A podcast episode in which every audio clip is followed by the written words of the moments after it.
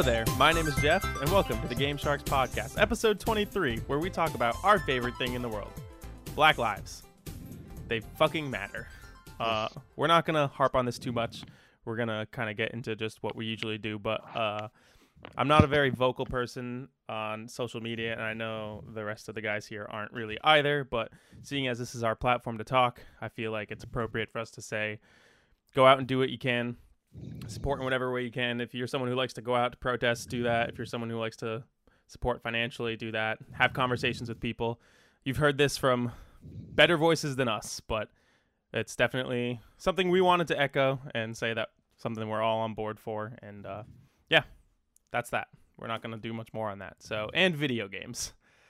Uh, joining me today, we have Andrew, Hello. Adam, Hi. and Derek. Hello. The usual crew. We're all here. We're gonna talk about video games. Um, yeah. So we got three emails today that we're gonna start off with, boys. It's gonna Ooh. be good. Whoa. Uh, That's, uh, Ooh. if my math is correct, one more than the usual. that is one more than the usual. Uh, we got. Yep, that checks out. We're kind of light on news this week, obviously, with all the stuff happening in the world. There's a lot of things were postponed, but we'll we'll touch on that a little bit later. And then our main topic for the show: what the hell is Nintendo doing for the rest of the year? We don't really know. We got Paper Mario coming out in July, but after that, uh, so we're gonna make some predictions. We're gonna maybe talk about some things we would like to see, some things reasonable, some things maybe very out there and definitely not gonna happen. But regardless, we're gonna talk about what we think Nintendo's gonna do or what we want Nintendo to do for the rest of the year. But let's go back and we're going to start, like we always do, with emails. And this one is from none other than Dan Santos. Dan Santos says, Sup, Game Shacks. Another great. Oh, by the way, this uh, was his email from that we should have read last week, but he sent it on Thursday and we happened to record on Wednesday last week. Ah, okay. Uh, this Yep. is his email from last week. He said another great episode last week. A few months back, I had suggested a, I had a suggested YouTube video of a 12-minute speed run for a game I had never heard of before. The developers watched and commented as someone essentially brute forced their game they spent so much time on. At the end of the 12 minutes, I watched confused as the player flew their spaceship into the sun. The game was Outer World. Outer He said Outer Worlds and I'm pretty sure he meant to say Outer Wilds uh, and I decided I was disinterested in it and seeing as someone could beat it in 12 minutes. However, the way you all described it makes it sound very complex and intriguing. It reminds me of a Hulu show I just watched called Devs, in where they build a supercomputer that learns everything you and can predict infinite worlds. Uh, he says, I certainly see a trend in the media where a multiverse is a main plot point. Marvel, Rick and Morty, and Voltron, just off the top of my head. I think it's great and can offer some interesting crossover potential in the future. He then goes on to say, about the cat that Catalyst game, hearing your opinions tickled a deep part of my brain, which it is pleased an evil giant corporation made a, a weak video game. Um, I think he's talking about Crucible. Crucible. yeah, Crucible. he called it Catalyst. it's, it's that forgettable. it's that forgettable. He said, What's the deal with these giant companies trying to be the next big thing in gaming? Facebook with Oculus, Google with Stadia, and now Amazon. By the way, I like I like Google. I think it's at least the least evil of the giant corporations. I don't know why they don't just upgrade the platform they already had for, with Play Games. I'm hoping to play The Messenger this time. I first heard about it because of its prequel, the turn-based Sea of Stars, which looks great. Forever a Steve, Dan. Uh, To be fair, uh, didn't Facebook just buy Oculus? Like they already did the work. Yes, Oculus was already an existing thing. Uh, Google with Stadia is them kind of taking a shot in the dark because they have a lot of money, and none of us really think it's going to persist. And Amazon has been toying with games for a little while. I think this is their biggest venture for sure, uh, but obviously it wasn't a huge hit. So I don't even think it was a hit. that's true. It was less than a hit. Um, as for Sea of Stars, I brought that up. I don't know, several weeks ago, several months ago. At this point, I'm very excited for that game. It looks very cool. It's by the guys who did The Messenger. Um, it's coming out. I think they said sometime next year, and it just looks like a Prequel? yeah. It's it's in the same universe, but it's I think thousands of years before The Messenger, and it's Oh. like an SNES uh, RPG akin to. I think they compared it to uh, Secret of Mana and Super Mario RPG. Okay. Ooh, okay. Check out a trailer for it. It looks very cool. I'm excited about that. Uh, so I'm on board with you there, Dan. That game looks sweet. Um, but yeah, I mean, video games is one of the biggest, most profitable industries in the world right now. So it makes sense that all of the big names uh, or uh, companies are trying to get their hands in it if they aren't already. Um, I mean, you saw both Sony and Microsoft back in uh, the so yeah, PlayStation came out around N64. They weren't in the game before that, and then same thing with Microsoft in the following GameCube, PS2 generation.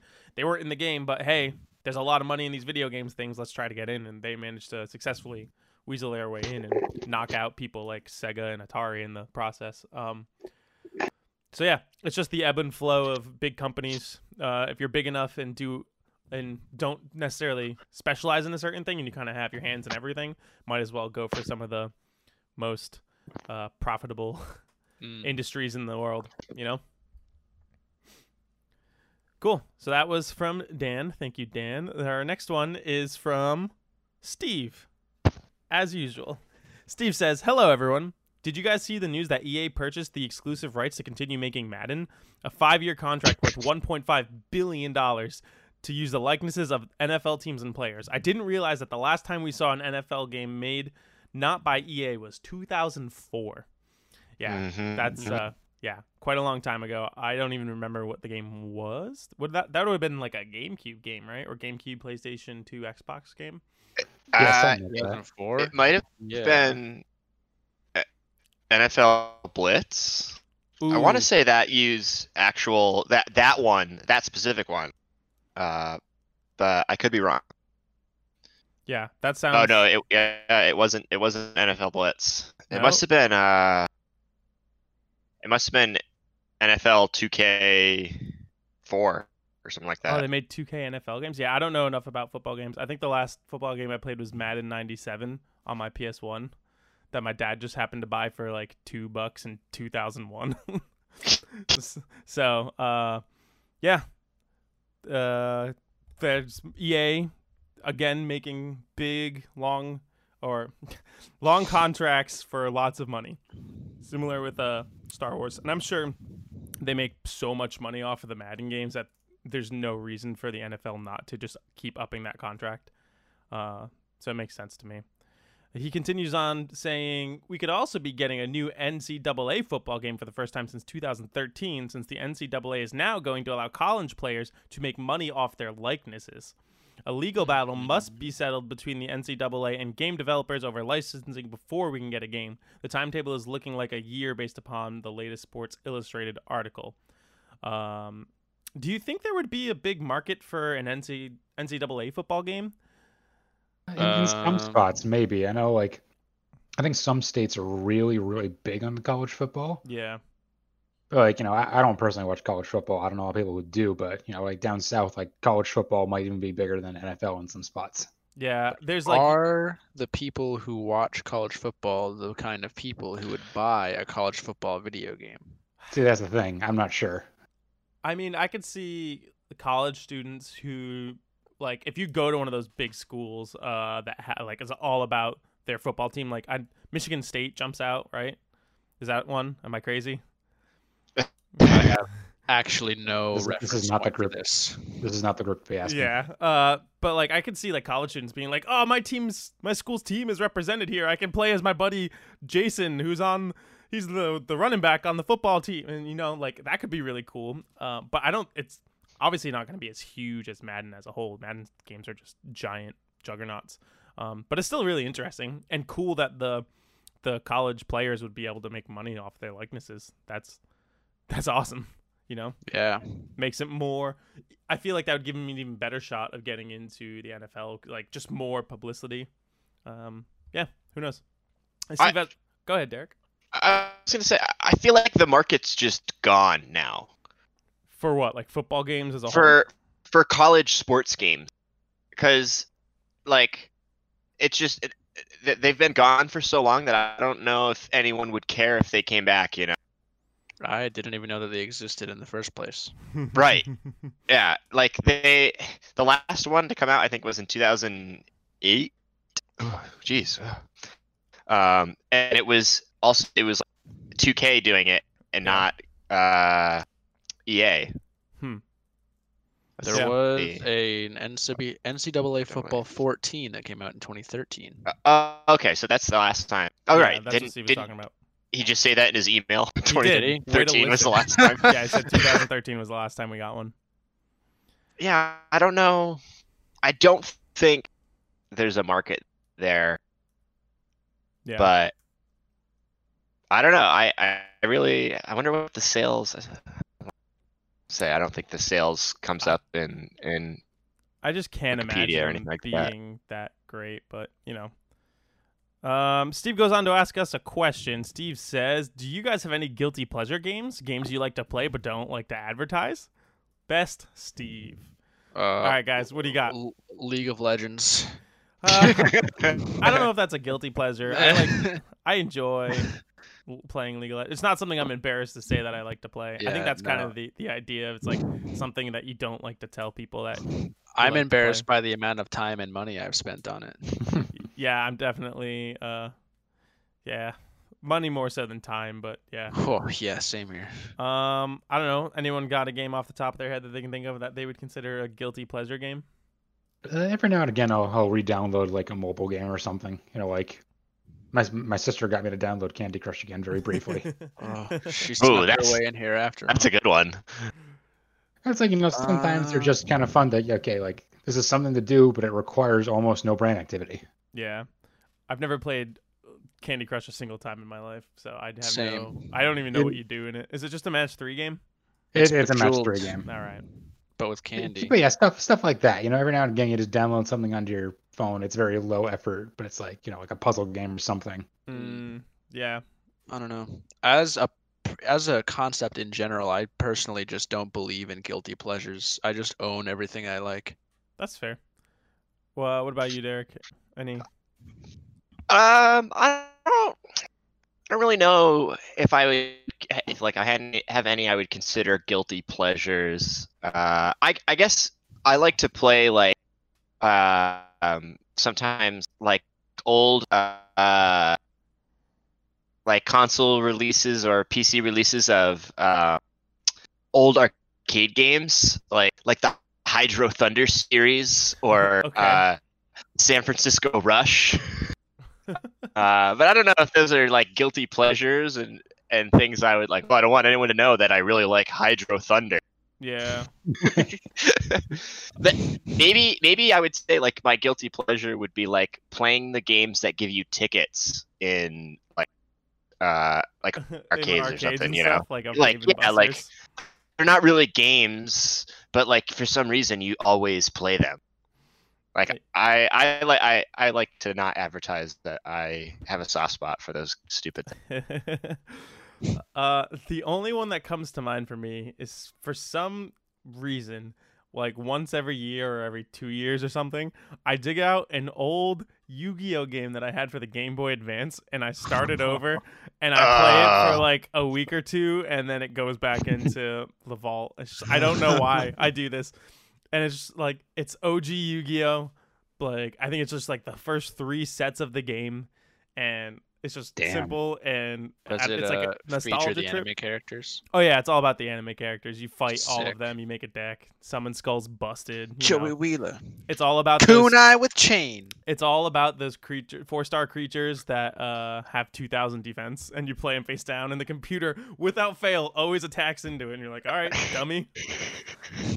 Uh, so yeah. This, this really old Yu-Gi-Oh Game Boy game is my guilty pleasure. I haven't played it in a while. Oh. Maybe I'll go bust that out uh, later and play it. Uh, it's Time to du- du- du- du- du- du- duel. Yes, sir. All right, thank you, Steve. And our last email for today is Dan Santos again. I was just gonna say also. his email uh, for this week. He said, "Hoy, Game Sharks," which is a um, uh, Wind A Waker, Wind Waker reference. Yeah. He says, I feel like Andrew and I share a memory card. I love all those games. I was always interested in. Okami, but wasn't actually able to play it until it came to Switch. I completely agree about the mythology thing. The way I see it is that we invest so much time learning and theorizing about lore from people or every, even, or even one person, Tolkien, Martin, uh, Lucas, etc. However, the real world has lore. The ones Andrew mentioned, God of War and Okami, are pr- the, probably the best examples. There's also Jotun, based on Norse giants, and Smite, which seem to both be pretty honest with their sources. One of my top 10 games is probably El Shaddai Ascension of the M- Metatron. That's a, that's a game title right there. Yeah. It was designed by Sawaki Takeyasu. Sorry about that pronunciation, probably. Who also worked on Devil May Cry and Okami. There you go. Um, the gameplay feels just like Devil May Cry, but the environments are very trippy. The mythology is ancient Near Eastern, which I love because it's a period that almost never is represented in games. You play as Enoch, and you fight the Watchers, which are the fallen angels and eventually become demons in modern mythology. Uh, a very niche game, but I'd enjoy it.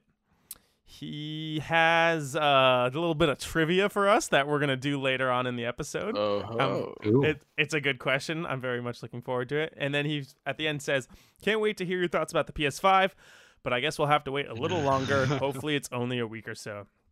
Take it, Stevie. Dan. Take it, Stevie. Uh, thanks, Dan. We will we'll hit up your trivia in the l- end of the Yeah. episode. Um, it's a good question, so I'm looking. Forward I to it. Am patiently waiting a video game that's uh, on the level of Okami and God of War, but about Greek mythology. God of War one. Oh yeah, wait, those. Yep. Those exist. Derek loves them and plays them once a year. I those are like completely off of my radar. For me, the God of War games before the It's just- 2018 one do not exist. Yeah. Yeah. also, Oops. I think that Odyssey dives heavily into the mythology, but I can only speak Okay. for um I'll from- get there when I uh, get there. yeah, that, that could be something in your future. From what Yeah. I have heard, you do some stuff in that game. It it Okay. uh, it Do you takes perhaps become the God of War? actually. um, all right, let's move on to news. Um, kind of alluding to what Dan said because of um, all of the stuff going on in the world in the last week. Uh, a lot of announcements and news things have been pushed uh, to let way for more important conversations. The biggest being there's a cyberpunk showcase that is delayed. It was supposed to be June 11th um, and is now going to be June 25th. And this is it's called the Cyberpunk 2077 News Broadcast Night City Wire. Um, and it's kind of I think it's like an in-game. It's gonna be a video, basically in world, kind of like showing us what the game is like and what you do and stuff. Hmm. Uh, so I'm looking forward to that when it inevitably happens. And then the other one that was delayed, it was supposed to happen today. We were actually all going to watch it together before we recorded and then kind of give you our immediate hot takes. Uh, is the PS5 reveal, but that is now pushed back. Uh, they do not have a date for that one yet. It was going to be June 4th today, um, but it is delayed indefinitely until they feel like it's more appropriate to talk about it. Um, so, yeah, while it stinks, it is 100 million percent understandable. And yeah, Yep. I respect their decisions to do this. So yeah, unfortunately, there's not much more to say on it. It's just it is what it is, and we'll get that news sometime later this month. Hopefully for uh, definitely for Cyberpunk. Hopefully for uh, the PlayStation. I, I don't think we're supposed to get Cyberpunk. Like I just don't think that game's ever supposed to come out. And um like if it does come out, I think it's gonna be like the um what do you call it? Uh the not a, not a, not the apocalypse. Oh, I can't remember. uh, uh, Rapture or something. Yes, it's gonna be Rapture. uh, yeah, it's one of those games. It's just like uh, it seems like it's always on the horizon. It's it's never gonna actually happen. But like Final Fantasy 15 was that game. Final Fantasy 7 Yeah, remake was yeah. that game. Duke Nukem Forever was that game. Like these games do come out eventually, and it's looking like it's this year for Cyberpunk. There's nothing indicating that it's gonna get delayed or pushed or canceled or you know. It's seeming What'll like It would have been out by now. yeah. Yeah, yeah. That's what I'm saying. It would have been out by now. We could be Remember saying when- that in October. It would have been out by now. Remember when by this point we would have had The Last of Us 2, uh, that game, and Final And- Fantasy 7, and Ghost of Tsushima, I think would have been out. and oh Ghost of no, Tsushima. that would have been out No, in like a week or two. Uh, okay. Yep. It was coming out mid June. Uh, I think it took. Uh, Last of Us took its spot and kicked it. Get out of here! You go to next month. Um. All right. Did any of you own or even touch a Game Gear in your lives? Nope. Uh, refresh my memory on what that is. That is Sega's handheld gaming console. Is that Uh, no, called? definitely not. Yep. Uh, it took like what eight AA batteries or something like that. Wait, what? Yeah, It was Massive. I think it was eight. I've only ever seen one in my life. A kid back in high school had one, and I was like, "What? What is that? Why? Why do you have this?" It's just excessive. Anyways, uh, the news here is that Sega announced that they are making a palm-sized Game Gear Micro. Uh, the, Why? the inch is, or the screen is an inch. Think about that. Why? It is crazy tiny. Uh, but they're actually making four of them, so they come pre-installed with four games. Each one is gonna cost around fifty bucks. Uh, it's got a headphone jack, charge via USB, and it says and uses t- two AAA batteries. So I don't know if you have to use the batteries and then also charge it. That doesn't really make sense to me. Maybe the batteries are a backup. Maybe in case it dies and it goes to batteries. Maybe I don't know. Um, so yeah, there's gonna be four of them, and each one has a different set of games. The black one comes with Sonic the Hedgehog, Puyo Puyo 2, Outrun, and Royal Stone. The blue one comes with Sonic and Tails, Gunstar Heroes, Sylvan Tale, Baku Baku Animal. The yellow one comes with Shining Force 1, Shining Force 2, Shining Force Gaiden Final Conflict, and Nazo Puyo Arle no Ro Ro Ro R O U X Ru. Rue. Sure. And then the red one comes with Revelations, the Demon Slayer, Megami Tensei Gaiden, Last Bible Special, the GG Shinobi, and Columns.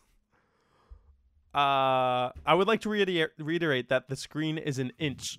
If Yeah. you, there are pictures of this device in a child's hands, and they're doing this weird pinching thing to hold it. There is no way I could physically play this. My hands are too giant. Yeah. No, and for like for what they're wanting for it, I don't think it's worth it. Yeah, fifty bucks for four games with like maybe one being a headliner on each one. The red one, And then I don't even the one inch, then the one inch screen on top of that. Yeah, I don't know who this is for. Eh, Collectors. It's just for collectors. That's It's all. for yeah. it's for Bethesda, so they can release Skyrim on something else. right? That I would I would buy it if I could play Skyrim on it. I'm gonna be 100 Of course you percent fucking would. Skyrim in my pocket, like legit pocket, I would absolutely. Uh, yo. You can fit your Switch in your pocket. Yeah, but it's a hassle to take out, and then you'd have to like reassemble it. If I could just quickly slide this one inch screen out of my pocket. Oh, they're selling an adapter that I didn't see before called the Big Window Mac- Micro to make it bigger. Two Yeah, it's inches. a magnifying glass. Uh, yeah, I don't know. I had one of those for my Game Boy. Was it? Would it have been Game Boy Color? And it was just like this big apparatus, and it was a magnifying glass that would make the screen bigger. it was seemed so pointless and dumb. But yeah, if anyone out there is interested in in a palm-sized Game Gear micro console, please let me know. I want to know why you're interested in it and which one you'd want to get. Uh, all right. Next piece of news: Hideo Kojima's big project that he was working on has recently been scrapped, and they are planning uh, the stages for a new game, and they're in the early stages of that. So apparently, post um, Death Stranding, Kojima and the boys were working on something, but it wasn't going well, so they completely scrapped it and are now in the very beginning stages of working on something new. This isn't this isn't crazy news. It's assumed that when you launch a big game and you get like a few months away from it, you start working on a new game. That's kind of how this works. He said, uh, I can't say anything since it's still in the planning stages, but we're doing various work behind the scenes. Just recently, a big project fell apart, so I'm a bit upset about that.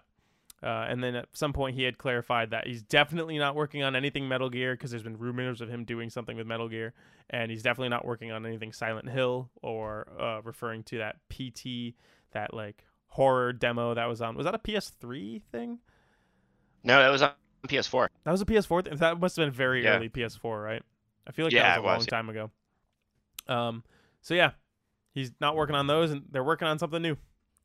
Uh, I'm pretty sure the only one of us that played Death Stranding is you, Derek, right? Yeah, You played it? Sorry. I did think? play it. Did you like and it? And it was It was pre-podcast, yeah. So I never got to, I think, ever talk about it. Uh, but yeah, I like I liked it a lot. I had I enjoyed. Um, while the I can understand how the gameplay loop and uh, Kojima's story writing might not be for everybody. Um, I I had a lot of I enjoyed my time with it. I don't know if you could say I had a lot of fun, but like because I just it was just a very relaxing game for the most part. Um, except like the the few combat like sections you're kind of forced into in boss battles, and those like were they were like, like okay, yeah.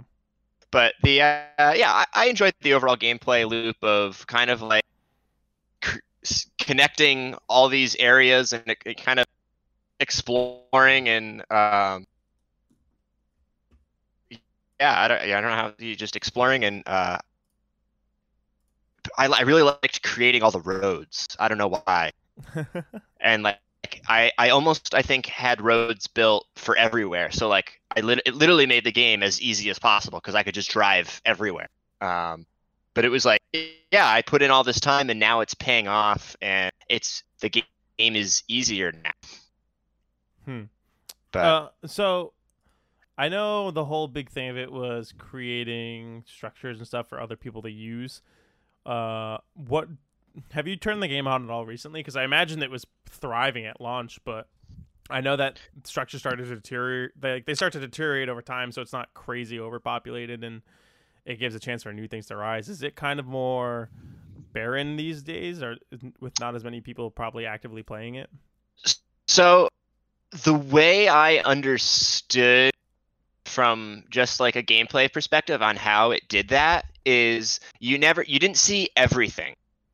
And you only saw things after hitting like certain points in the gameplay cuz yeah, like if you saw everything that everyone built, then like the first person who would beat the game and put all their stuff up would make everyone else's lives a thousand times easier Yeah. um, what what you end up I think seeing is seeing the structures and stuff of the people who are at like the same point in the game as you are. Uh, so, so if you, see if you're at a point where you're like, okay, I got to get to this place and it's across a river, uh, you might see, oh, someone built some like ladders that go across over here. Or, oh, this person was able to build a zip line and if I build another zip line piece, I can connect up to his zip line, and that you know I can go that way across the river. So it it, it actually does a pretty good job of um, giving you options of like people stuff to build off of. So it's not like you get there and the game's completed for you. It's like here are some stuff that people did, and now you can kind of choose what path you go. Mm. Okay. yeah i yeah that's how i at least understood uh how it how it worked and um because if yeah i feel like if you went in now uh it would um you know find enough of what people had at that point who played the game and uh because it tells you at the end of the game um all the people you connected with Like whose stuff you used and who used your stuff. yeah Gotcha. which is which was really cool. I wish I like had saved it. I don't know. It, it was a it, like it's like a long list of people's PSNs, and it's like here's all the people you interacted with or like helped or you know helped you. Mm. So it was an interesting concept. Uh, Andrew and I have historically pooped on this game, even though Oh, neither yeah. of us have ever touched it. It's Right. just- from a distance, it definitely seems like something I wouldn't enjoy very much. But I, Correct. I said to him today that we should put it in the the book club list as something for us to do because it's it's about experiences that we haven't had and playing things we haven't played. It doesn't necessarily mean Yeah, yeah, playing yeah. games that we'll definitely like. Uh, Yeah. So It it is long. is it? Wait, I how think it's long? like 50 hours. Uh, mm, Never mind. Yeah, that's a bit of a push for what we're looking for. And Yeah. it doesn't open up until you get through the first 10. Uh, well, you know, I'm used to that. I'm playing Persona. yes, was, Um, that's, that's not actually. I don't think that's actually true. It's just a stab at Persona. um, so yeah, Wow. Kojima's working on a new game, Kojima Productions. We'll see. I'm sure it'll be several years of cryptic, weird trailers and weird. Nothing. Nothing makes sense even after the game comes out. All right, I got one more piece of news for you. Slay the Spire is coming to mobile. I yep. Ooh, I that. interesting. Yep, uh, I'm going to play it literally all the time now. It's coming to iOS. I think they said sometime this month. Um, yeah, this month, sometime for iOS.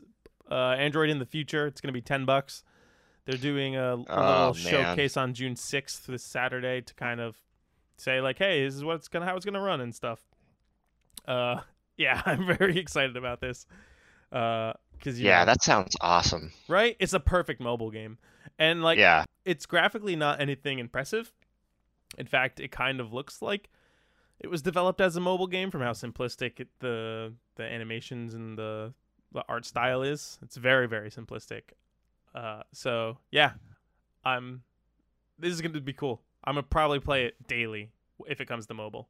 You know, just gotta kill five minutes waiting for uh, uh, Allison to finish getting ready for us to leave the house. You know, pooping at work. Just because Yeah, like, do it. It Play saves, an encounter. yeah, it saves your run. It like it, you don't have to start over every time. You just close it and it'll go right back to where you were. So, uh, yeah, I'm very much looking forward to that. That'll be really cool. Um, and then actually on the, a similar note to Slay the Spire, I heard about a game today. It's called Monster Train. It's on Steam, and I think as fans of Slay the Spire, I think this is something we would all very much like. Uh, basically, it's a similar setup where it's a roguelike deck building game, and you there's something about a train leaving hell or going to hell, and you're a bunch of demons and you're fighting off angels or something. I don't know. I, I only looked into it briefly, but apparently it's very very good and similar to Slay the Spire. Uh, so it's our I'm giving everyone homework to to look at it. Although last time I gave everyone homework to check out One Step from Eden, no one did. So I did um, eventually. Did you? Did you ever play it? Yeah. Yeah, I did play it. Oh, yeah, that's we talked about it. Yeah. That Yeah. game's fun. I need to play more One Step from Eden. Um, but yeah, I I would recommend everyone at least watching a trailer or just looking at what it is because apparently it's very similar to Slay the Spire and quite good. It has lanes, so you got that MOBA fill. Ah, fun. Yeah, good stuff. Um, but yeah, that's all I have. Lanes and for trains. news. Lanes and trains. Um, that's all I got for news. Anyone have anything that they saw that I missed that they wanted to talk about? Uh, just something briefly. Sure. They only put it. They only put it online a few hours ago, but uh, Riot put out a new champion roadmap, and they revealed who's next for an update. Ooh, who is it? It's none other than Doctor Mundo. No, Mundo's my go-to. You can't kill me pick. Dang it. Yeah. So he's getting a VGU, and they also said that they're trying to pivot into releasing six champions a year. Oh wow, that'd Yeah, be one. Said they want to get to a point where hopefully they can get one champion for each lane, but two for mid each two year. mid laners. Huh. Yeah, one mage and one assassin. Interesting. So they'd like it if every role could get a new champion per year to kind of keep things fresh. That would be cool. I, yeah, just like make sure everything kind of stays the same. Oh, there's like a tease of a champion ability, something about a ball rolling down an entire Yeah, lane. I think that's for the new jungler. It's Yeah. gonna be like the jungler probably has like some kind of sleep mechanic. Yeah, it looks like a Zoe E basically. Yeah, so there's some interesting stuff there. We're probably getting two over the summer, but I kind of like the idea of them putting out more each year because that would even make the competitive stuff a little more interesting if there's always this influx of new things. Mm. Well, about 60 years, pretty much been the pace for the last few. Uh, it's usually closer to like three or four. Especially, oh, yeah. I mean, before they started, you know, really doing the VGUs, I guess. Yeah. Um, that's So cool. I don't know. All right, I just read they only put that up a few hours ago. That was worth mentioning. nice. Anyone else got anything they saw? Yeah, I got something that uh, I think hits a little close to home for for us, being uh, Rhode Island Rhode Islanders. Okay. No? They are re-releasing a, or I should say, releasing a remastered version of the Rhode Island born or made Kingdoms of Studios? Amalur Reckoning. Really? I still see stuff on the news every once in a while about 38 Studios and Curt Schilling and how it is Like all the a- shit that caused. yeah, big waste of money, blah blah blah. I know uh, Nick Vanaka, who's been on the podcast before, said he's like, yeah, I really liked that game. I thought it was well done and I enjoyed it. It just wasn't a big seller apparently. Um, I I played it uh long not not too long after it came out. I think maybe like a year after it came out. Um and it's it was really fun. It clearly ha- has some like issues. It's got like a weird uh um the way like difficulty scales and like some of the weapons are like broken, like they just stun lock your enemies so you can just keep hitting them till they die and like you can do that even with huge bosses. Uh, but apparently they so I think it's THQ Nordic bought the license. Um, so they're they're re-releasing it in a remastered form, and apparently they they're like really diving into really have dove into it and fixed some like glaring issues, and uh, it looks like really good. Like the art I saw on I think they released like some screenshots on Twitter. It was like this looks like it was built this generation, not for the 360. huh. Are you gonna pick it up when it comes out? Did they say when it's coming out? Uh, August. August 2020. Yeah, August. I I might if I have nothing else to play in August. Mm, Uh, I might pick it up. It's a pretty long game, uh, if I remember correctly. So I, I don't know if I would want to dive into that before Cyberpunk comes out. Ooh, but- yeah. Uh, I just I remember really liking it, and I, if I'm itching for that type of game around that time, it would definitely like scratch that it. Mm, yeah, it's very much that fantasy. Uh, oh, like Elder Scroll meets Dragon Age kind of thing. It's like it's yeah, that style of game. Yeah, and I would say it's even like I've always thought of it as it's more like single player World World of Warcraft. Okay, like the, the way the world is built and uh, like the way they do abilities and stuff it was like like a single player console version of world of warcraft. I mean it was supposed to be eventually an mmo anyway so it makes sense that it took a lot from from wow but yeah it's really cool. I i remember like loving all the different classes you could pick from and all like the cool weapons and stuff. Um yeah i recommend checking checking it out uh Hmm. it, it once like some trailers drop and stuff As a Rhode Island taxpayer, I helped fund that original game. so you're welcome. um, okay. Uh, let's take a break and then we can come back and we can talk about what we've been playing lately. Sound good? Yeah. It's good. Sounds good. Cool.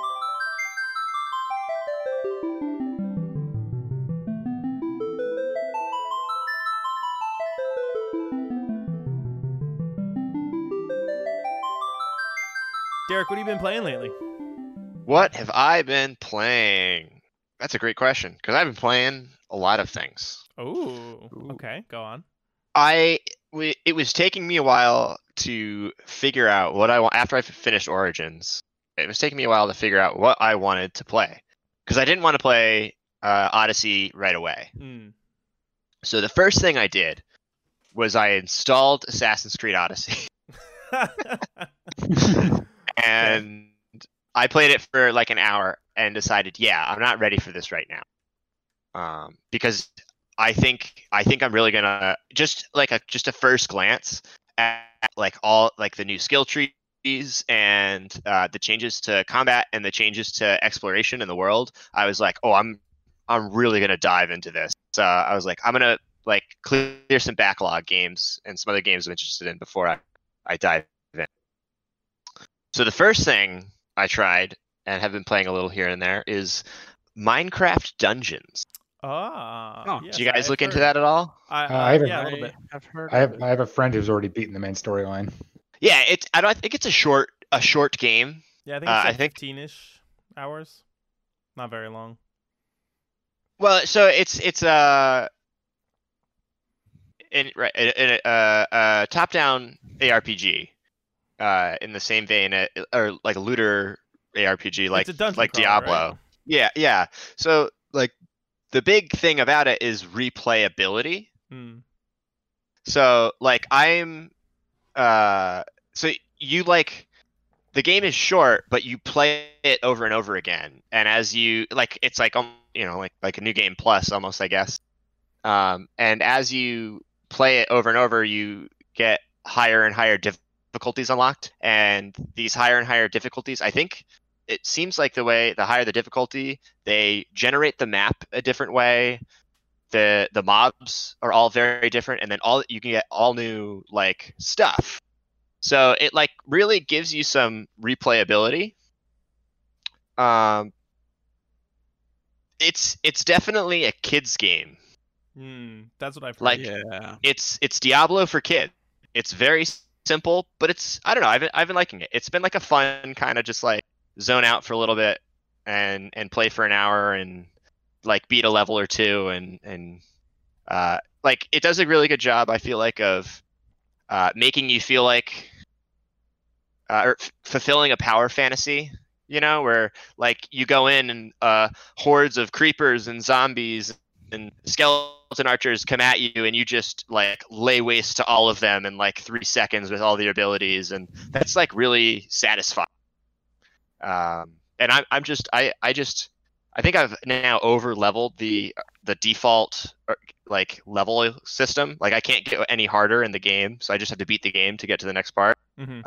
um, but I, i'm just like tearing through it and having like a ton of fun just like killing shit and using my powers to kill stuff. So if you've ever been interested in like j- dungeon crawlers, like Diablo and stuff like that, but like aren't sure if you're into that kind of gameplay, I definitely recommend it. I think it's only like twenty dollars. Yeah, it's definitely Uh, pretty cheap yeah. accessible. I I just I, I got Game Pass, so like you know it's also like twenty dollars. oh for, wait, is it on Game Pass? Yeah, it's on Game Oh, Pass for. PC. For PC, yeah, I have that. I could try it for free because there's no reason not to. yeah, yeah. Exactly. That's like I, love the Game game. Pass. Game Pass is really, really good. Uh, yeah, don't buy Minecraft Dungeons. Just buy yourself Game Pass if you have an Xbox or a PC. Seriously. Um, what else did I play? I uh, what did I play? Oh, um, I re I had started a while back. Uh, Devil May Cry Five, so I I dove back into that, and um, that's been really fun. Um, I don't, have any of you guys played Devil May Cry games? I've never played a single Uh, one. nope. Uh, are they featuring Dante from the Devil May Cry series? They do feature Dante from the Devil May Cry series. Ah. Uh, I haven't played as Dante yet, though. Yeah, he's like the last character you play as. You play as three different people in that game, right? Yeah, so this, Someone named I- V. yeah, I've never played. I, the only Devil May Cry game I've played is the reboot DMC Devil May Cry, which fans hated, but I loved. Uh, so it, like it's very different. It's well, like it this concept is still the same, kind of just like hack and slash, beat up all the guys gameplay, but uh, the combat is a lot different in this one. And so I just I just did my first few missions as V, and uh, that it's like a really cool way to I think do that kind of uh, combat. He you like don't attack with him, you just walk around and then all your attacks are done with like you ha- he has like two um he like summons two creatures in like a, a like basically like a panther and a and a bird thing and they do the attacking. And all you like so you're just like walking around like dodging enemies while your other guys do all the attacking when your button press and then when the enemies get to low enough health you like do like a teleport like finisher move on them and it's very I don't know, it just I think it was very fresh like a fresh take on on the kind of beat 'em up game style. Uh, What do you action third person Hack action game? I don't Yeah, it's hack just, and slash yeah uh, game. So uh, yeah, eh, a little. There's there's a term for those types of games, but I can't remember what it is. I think it's just yeah, uh, third God person action War. game. Yeah, like uh like like God of War, like Bayonetta. Mhm. Uh, yes. So yeah, yeah, I I really uh, am enjoying it. Um, thinking about maybe I know they remastered the first and third and fourth ones, or the first and third ones. So I was thinking about. I know the second one is like garbage and you should never play it. So I don't think I'll ever play it. Maybe I will. Maybe I'll do a little uh, what Andrew did, and I'll I'll play all of them and write some stuff about it. There you go. That's the way. Um, yeah, and then the last game I played is I decided to replay The Last of Us. So Uh, there you go. Solid uh, yeah, I re-downloaded that on the PS4 and started that, and I almost didn't do it because I like immediately when the first cutscene starts remembered how the game starts and was like I don't so I don't think I could do this right now. Damn sad. Yeah, it's too Ugh. much. It's way too much. Especially yeah, now. yeah, I was just like, oh, this is a lot, right? So I, it's like, this when the game comes out in like two weeks, it's like, ah, this game's gonna be a lot. Hopefully, things are a little, a little uh, better, so it's uh, less of a uh, downer. Yeah, absolutely. But I forgot how violent uh, this game is. Oh yeah, dude. Oh, yeah. You are stabbing people in the head and Yeah, like their brain. Yeah, it is. the the first time you encounter enemies, uh, people enemies, and you have to like actually like defeat people, um, you like do a stealth takedown. You like do like a choke or whatever. So it's like you could kind of be like, well, no, they're probably just knocked out. But the person you're with, Tess, just straight up like stabs them in the neck, and I was like, oh my god, like I forgot. Like yeah, you like murder everybody in this game, not just, Yeah. just clickers and stuff. Like pe- people too. well, they're trying to So- murder you first. That's that's true. There's a bunch That's of people very you don't true. murder because they don't try to murder you. Joel's not a Funny bad how the guy. world works. Ah, I I th- I'm pretty sure Joel is a bad guy, but uh, we'll we we'll figure that out when The Last of Us 2 releases on June 17th.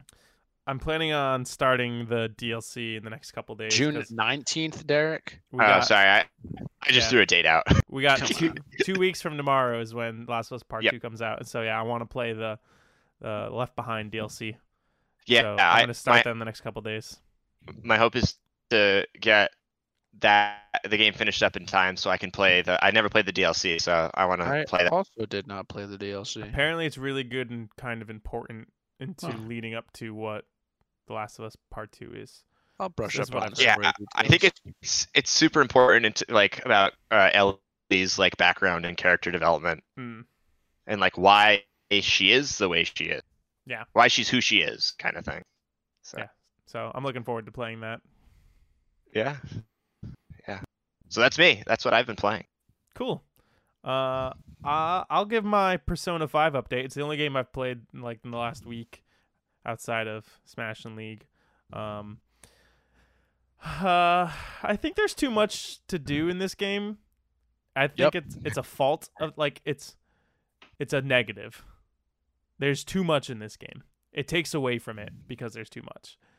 Like on any given day in the game, I could make coffee or go talk to my friends or go stum- study somewhere or go eat food or go uh I don't know, play darts or go it's just like uh, read a book. I don't know, it's just too much and uh, like too many decisions to make and the fact that you can only do like one thing a day and then over like I've gotten to another like 4 hour session where I haven't I feel like I haven't done anything.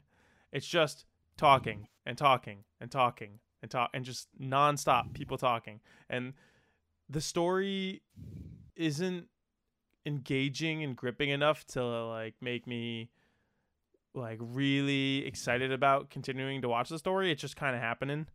Uh i i'm not a big fan of mementos which is this place you go to outside of like the main like dungeons basically. It's this other place you can go to to fight bad guys. You're just you're in a bus that's also a cat that's also a party member and you're just driving around in like this endless maze. And it's just not very fun.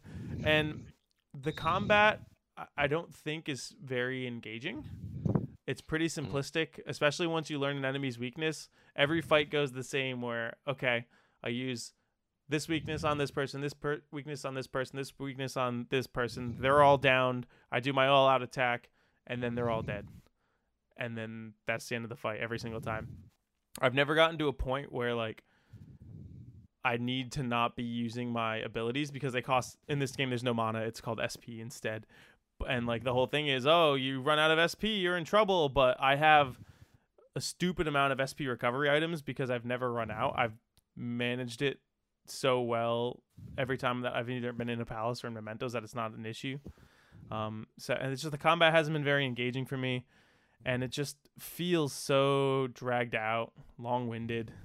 Um, all like the random activities that it's just like none of them feel important because there's so many of them.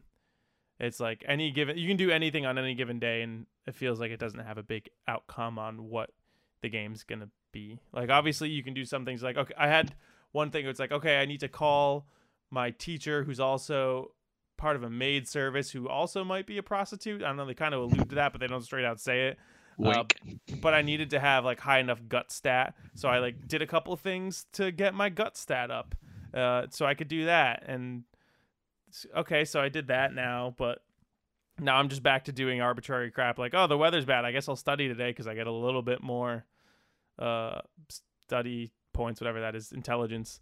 Um, yeah, the, all points. so and like the whole stuff, all the stuff with the Velvet Room, they've gotten to a point where it's like they're treating it like it's something that you should just accept and know, even though they have not explained any of it. There's just a dude with this huge nose who looks like this big troll man, and these little girls in police outfit with eye patches who scold you, and then they force you to take them to a burger place, and it's just like I don't care about these characters. Every once in a while, I just wake up in a prison outfit and chains, and I'm just talking to these random people. And now it's it's like they're presenting it as a casual thing, but they still haven't explained what is happening with it. I don't know. I like. I love the music in this game. I love the style in this game, but I'm starting to think that maybe when uh like Last of Us 2 comes along and then that rolls into Ghost of Tsushima and then that rolls into Cyberpunk like will I eventually fall off this game? Is there enough here to keep me coming back for another I think I have another 100 hours to go in this game or 90 hours. And it's just like, "Oh man. I don't know." I li- I enjoy listening to the characters talk to each other. I just don't feel like I'm playing a game most of the time. I feel like I'm Hmm. just watching people talk. So, I don't know. That's kind of how I'm feeling right now. But again, I've heard they just keep adding more and more stuff, which at this point seems like it's going to be a negative thing. Um, but people say that, like, yeah, once you get to hour 60, man, and you really get in that gameplay loop, it gets so good. So I, I guess I'm just waiting for that. But uh, I just love, yeah, I love the game world and the characters. It's just incredibly slow paced to and and overstuffed is kind of my take on it right now.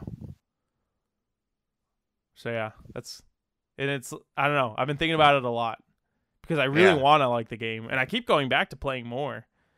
And then I just kind of get into this brain dead state. And like I've never played a game where I've skipped so much dialogue. Like anytime I get a new confidant uh relationship with someone, I know exactly what they're gonna say. I am thou, thou art I, blah blah blah. I skip through all of that. Any of the dialogue that like any of the monsters say to me, I skip. Any of like the text bubbles of like in between days of people like just listening on conversation on the bus or people uh, on their walk to school. It's like I don't care about any of this conversation, and it's just dragging me down and taking up so much time. It was interesting at first, but now it's just kind of filler. So yeah, I don't know. Uh, yeah, I guess I'll stop rambling about Persona. Um, yeah. What have you been playing, Adam? Uh, so I did start playing The Witcher 3 because it was on sale. Ah, yes. So yeah, you had mentioned earlier that you were kind of turned off from the open world.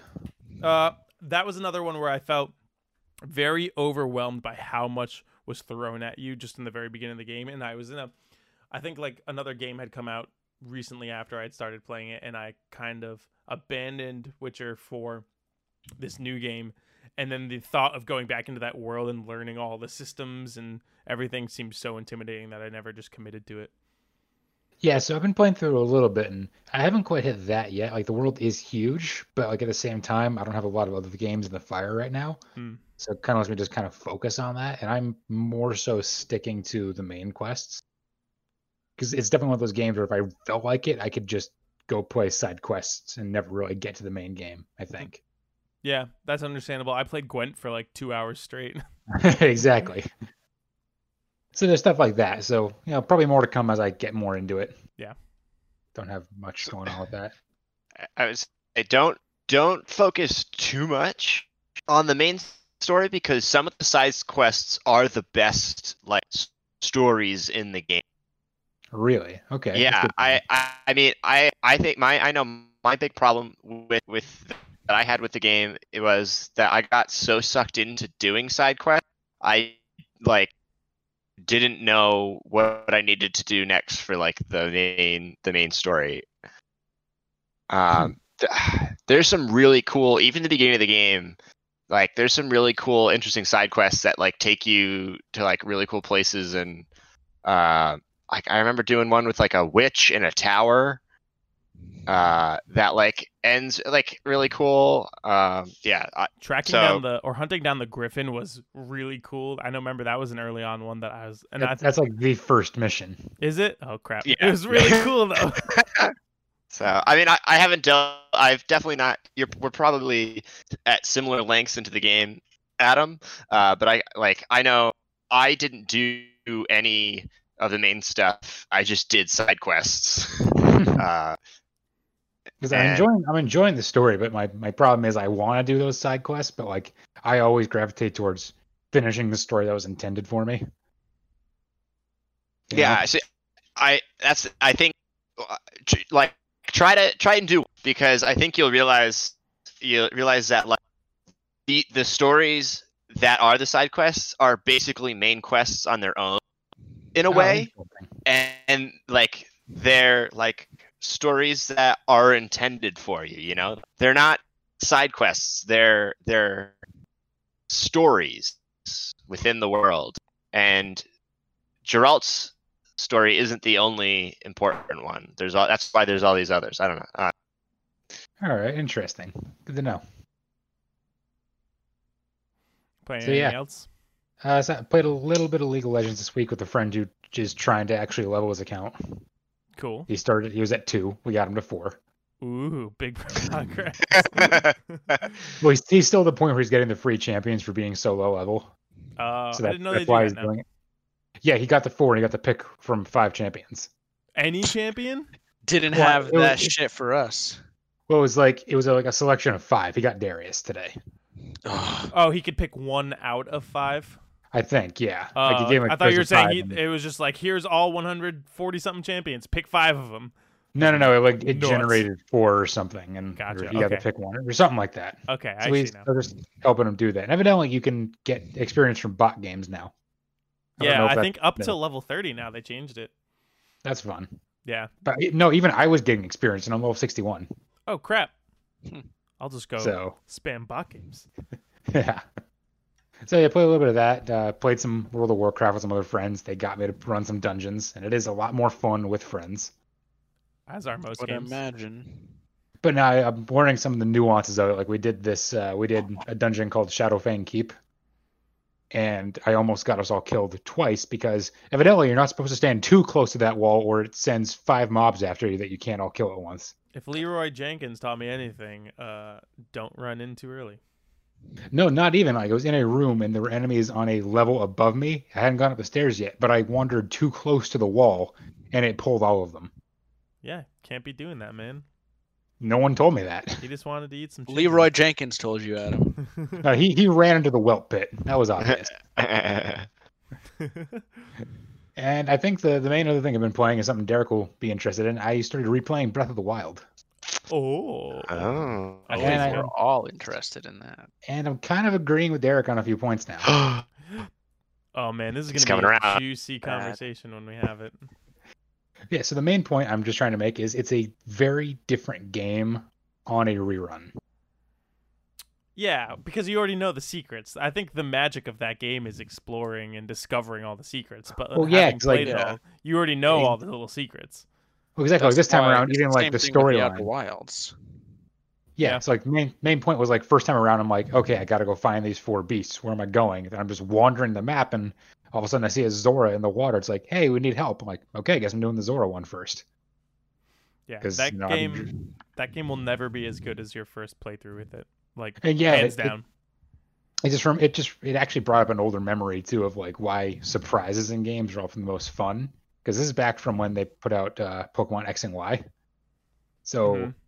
I remember like they didn't reveal all the individual things that you could encounter, like all the new things, before the game came out.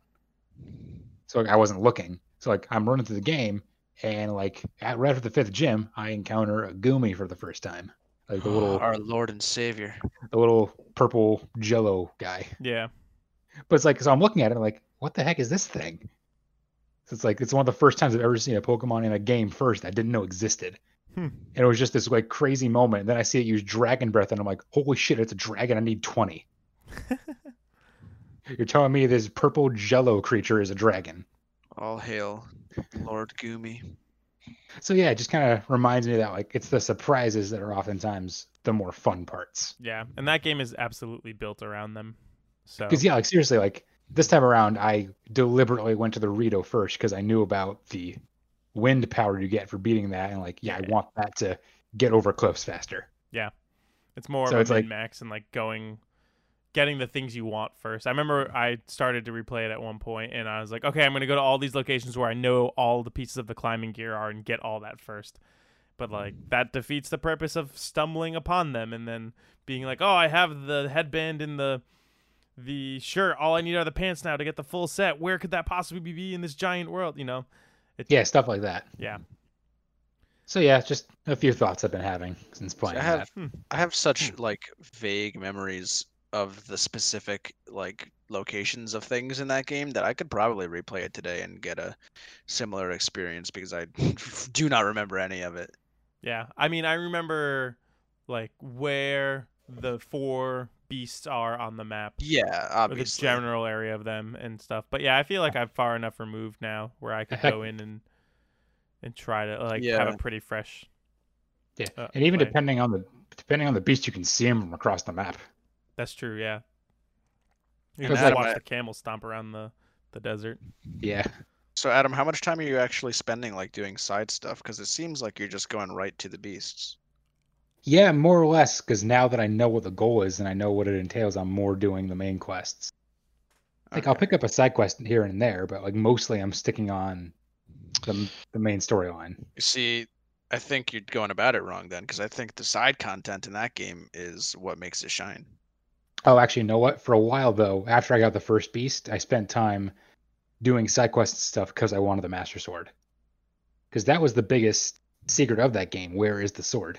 Yeah, actually finding the master sword. Dude. But yeah, going into it, and knowing where it is and knowing how many hearts you need to pull it out. I mean, See, I do not remember that at all.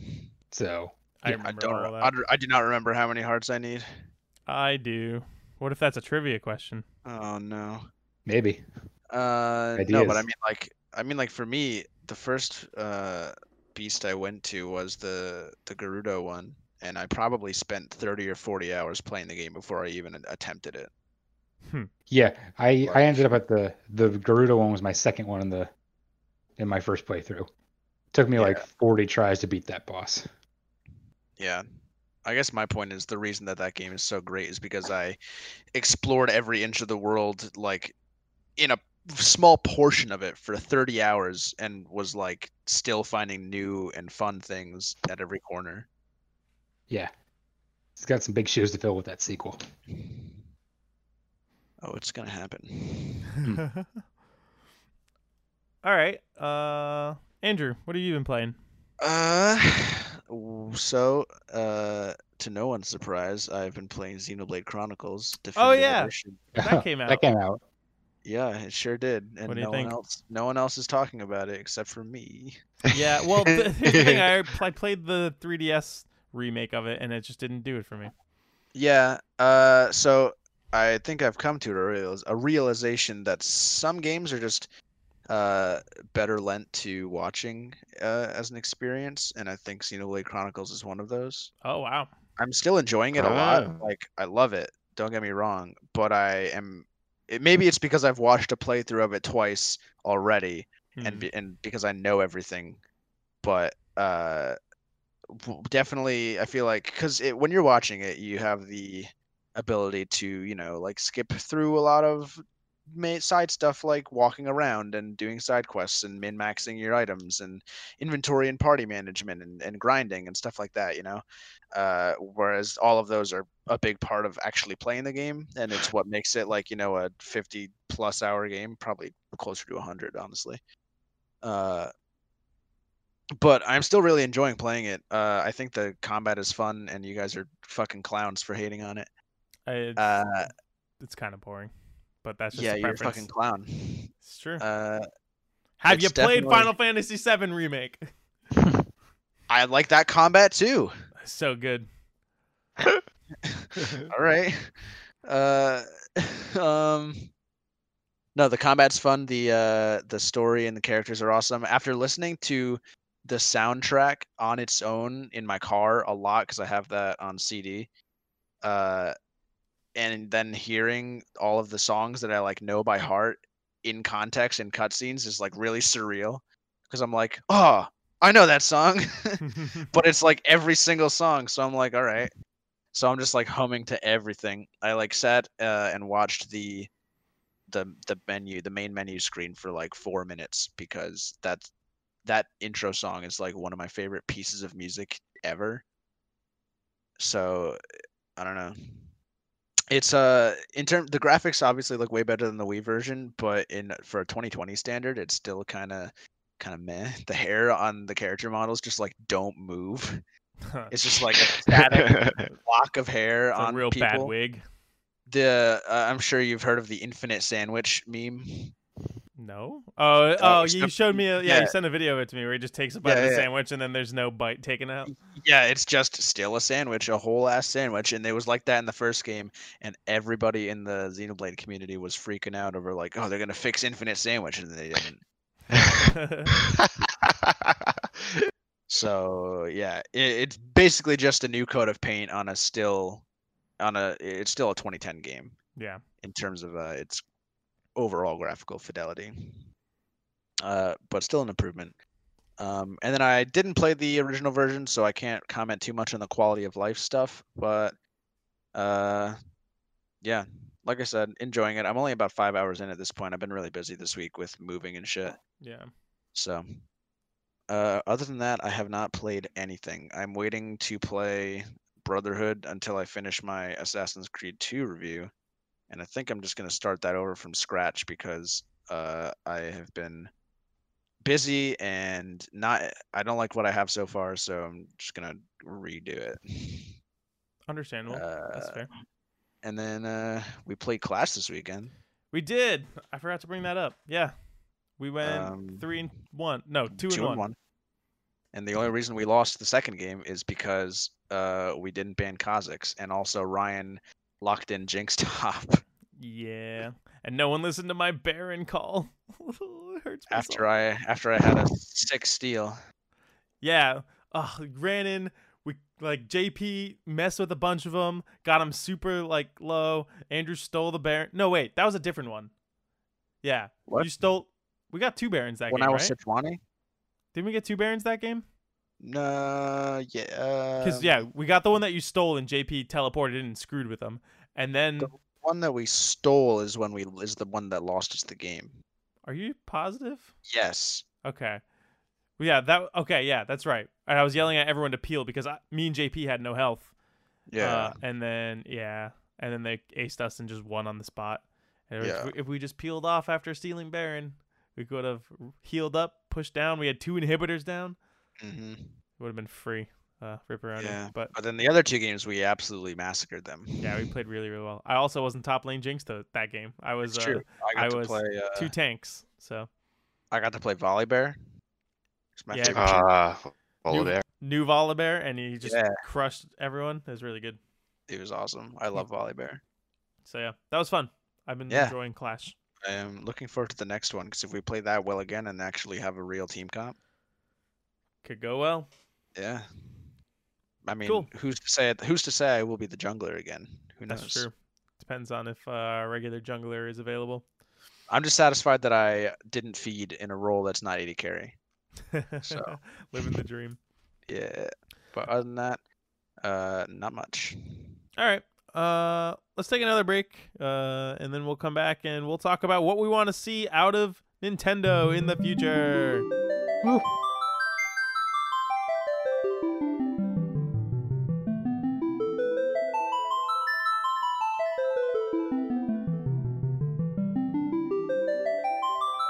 We are back and we're going to talk about what we think the hell Nintendo is going to do with the second half of their year. Uh, I looked into it. So here is what we know so far that we're getting from Nintendo. Big name games. Um, we got Paper Mario coming out in July. Yes. That is the only Nintendo made game that we are aware of that has a release date. We have Bravely Default 2 coming from Square Enix sometime this year, theoretically. And then we got Axiom Verge 2, Hollow Knight Silksong, and Sports Story are three kind of big name indie games that are going to be coming to the oh, I forgot about Sports Story. Yeah, none of them have Yeah. confirmed release dates yet. Um, but those are all kind of bigger name games. But like I said, the only Nintendo game, Nintendo made game that we are aware of is Paper Mario coming out in July. So that brings us from uh, the second half of July to December with nothing on the slate. Uh, so what we're gonna do is kind of talk about what we think could be there, or what we'd like to see be there or a crazy idea that would probably never happen but would be really cool.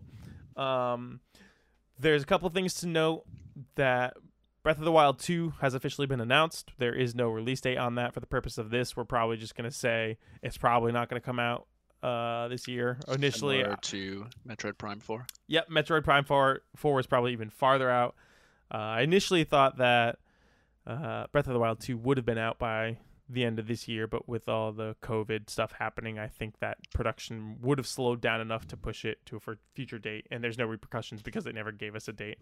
Um, so, um, I don't know about you guys, but I wrote down kind of three ideas that I had. Uh, I wrote down a uh, plethora.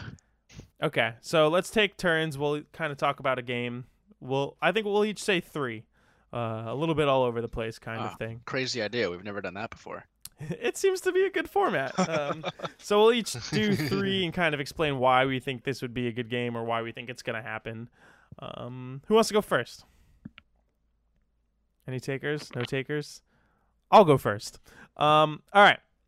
So I have mentioned this before recently to you guys. I don't know if it was on the podcast or if it was in person. I recently just uploaded an article on the website about this. I think that I don't think this is going to be a game that's going to come out this year. So they're long overdue for a Mario Golf game. Uh, it's one of their best selling of all the sports games that they make. It, it is always very successful and people always love them. They're highly rated. We haven't gotten one since the one on the 3DS. Uh, so we're overdue for a Mario golf game, and I would love to see one on the Switch. However, I think that they should make a Mario disc golf game. Wow. Now, hear me out. Okay. This may this may just seem like me being like, this is a thing I love, and they should just make the thing that I love. But what does Nintendo excel at more than anyone else? Innovation. Being bad at They internet. they're able to take games and franchises that they have and adjust it in a way to make it fresh and new for the next entry in the series. We've had four or five Mario Golf games at this point. There's not much more you can do with Mario Golf.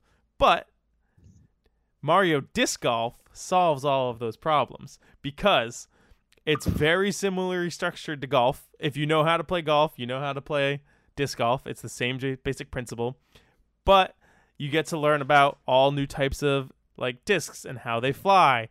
And it's it's you know, it's just different enough to make it interesting, but also familiar enough for people to be like, "Okay, yeah, I love Mario Golf." And I think it's just a perfect fit and a perfect direction for them to take uh, their new their sports franchise. Like when I first played Mario Golf as a kid, I had no idea what the difference between a five iron and a three wood was. But as I played the game more and like learned about the game of golf more, I started to learn that. So people could easily do the same thing with disc golf, where they'll learn the difference between hyzer and hand hyzer, or forehand and backhand side, and the different like how diff like a fairway driver flies differently than a putter. You know, I think it could work really good, and I think it's a great idea. And Nintendo, come talk to me. I agree with you, yes. Jeff, that a disc golf game would be cool, but I don't think Nintendo is the the right the right call here. Uh, But mainly Mario because disc golf. but I, I think there's too many variables in in disc golf for Nintendo to have to get right. For More than rec- ball golf, though. yeah, because think about it.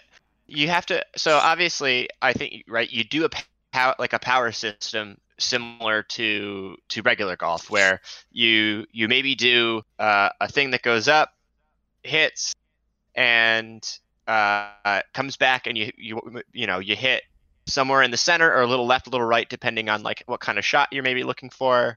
Um, but there's there's more physics involved than in a with a disc than there is in a ball. A ball just goes. A ball goes the same distance depending on how hard you hit it. But a disc, discs flights change depending how much power, how much spin, you know? I feel like think I feel like there's a lot of cool things you could do with the disc golf game that Nintendo wouldn't get right because a disc is more complex than a ball. But I think they're so good at simplifying the sports that they tackle to like it's just there's just enough mechanics in it to make it deep and intriguing, but they don't like put too much in it to I think they would be able to rein in uh what you do in disc golf to and like simplify it to a point where people would be able to understand and you'd only have a couple options for each shot but you'd still be able to cycle Mm. between distance driver fairway driver mid-range uh, putter, and then like how you would the angle you kind of want to release, which was similar to the spin of the ball, uh, and then forehand or backhand depending on which way you want it to fade, kind of thing. So yeah, I guess we want we might want different games. I think You want it to be the full depth of what disc golf is. yeah, I want I want Instead I don't licensed discs playing from disc golf. from Innova, Discraft. I want to be able to throw, you know, any disc, put any disc I want in my bag, and and it'll throw kind of like I might throw it out in the field. You want more of an arcade game, I guess, and I think I wa- do. I want more of a sim game. But There, Derek, there's a disc golf sim game on the phone called Disc Golf Valley. You should check that out. there is a Hmm. disc golf mode in Wii Sports. Oh yeah, I forgot about that. It, it was the second in- Wii yeah, Sports. Resort. Wii, Wii Sports Resort. Yeah. So they've already done it. But uh, But Derek, story- if Mario throws a disc, what if uh, it gets set ablaze because he's Mario? yeah, it has a cool Ah, fire And it can like burn through the tree. That's not what I meant. It just can have a cool but fire it could happen. uh, in in uh, in Golf Story, what came out in what 2017, there was Something like like, a there was a disc golf side mini game Oh, yeah. or, like quest that That's was really right. fun. but it wasn't real disc golf. No, you controlled like the flight of the disc with the stick. It made no But, sense. But Eric, it's a video game. yeah, I think But it wasn't there's real. Enough there. There's enough there that I think they Exactly. can make it work, and I think it would be really really cool. And I think they should definitely tackle it. Nintendo, you know how to reach us. GameTalksPodcast at Well, yahoo.com. Jeff, I uh, agree that we should definitely get another Mario sports game in general. Mhm. That's not tennis. Uh, Just yeah. Well, because tennis we've- was their most recent one. Uh, what's it called? Power Smash, or was that the Wii one? That, That's- was, was the the Wii Wii U one. one. Mario Tennis Aces was the most recent one. Oh yeah, yeah, yeah. Yeah, so we've gotten Aces, which was actually really good. Uh, the Wii U one, which was really bad. And then since then, what was the last sports game we got? Like the DS Golf, 3DS. yeah. I think it would have been Mario Golf for the 3DS. Yeah. So Or- like It might have been even been the tennis one for the Wii U before that or after. Either uh, way, the last yeah. non-tennis game we got was like over five years ago, and I need something more. Give me Mario Strikers again, please, That was yeah, that fun. game was really. that was an awesome game. or even Sluggers. Like I hate baseball in real life, but Mario Sluggers. is a different story. Wasn't there um a sports mix for the Wii with like dodgeball and shit? Yeah, yeah. There was yeah. Yeah, do something like that. You know. Um. All right, Derek, give me uh, give me a game that you want to see. So I didn't really think of uh, uh, a game, th- or this isn't really a game, but this is something I want to see from Nintendo. So we've talked a lot about the Switch Pro, the rumored Mhm. Switch Pro, and is it going to come out? Are they going to make a Switch Pro? Um, I realized I don't want a Switch Pro. In Oh. the sense of like a handheld version. Okay, what do you want? I want a dedicated version of the Switch that is docked only. Hmm. For more power? Yeah, because I've been thinking. I was thinking a lot today about uh, Nintendo and, and how the Switch is cool. Mainly, I was thinking about uh, what Andrew played a ton of, or a little bit today, was Xenoblade Chronicles Definitive Edition, whatever they called it. Uh, That, that game doesn't.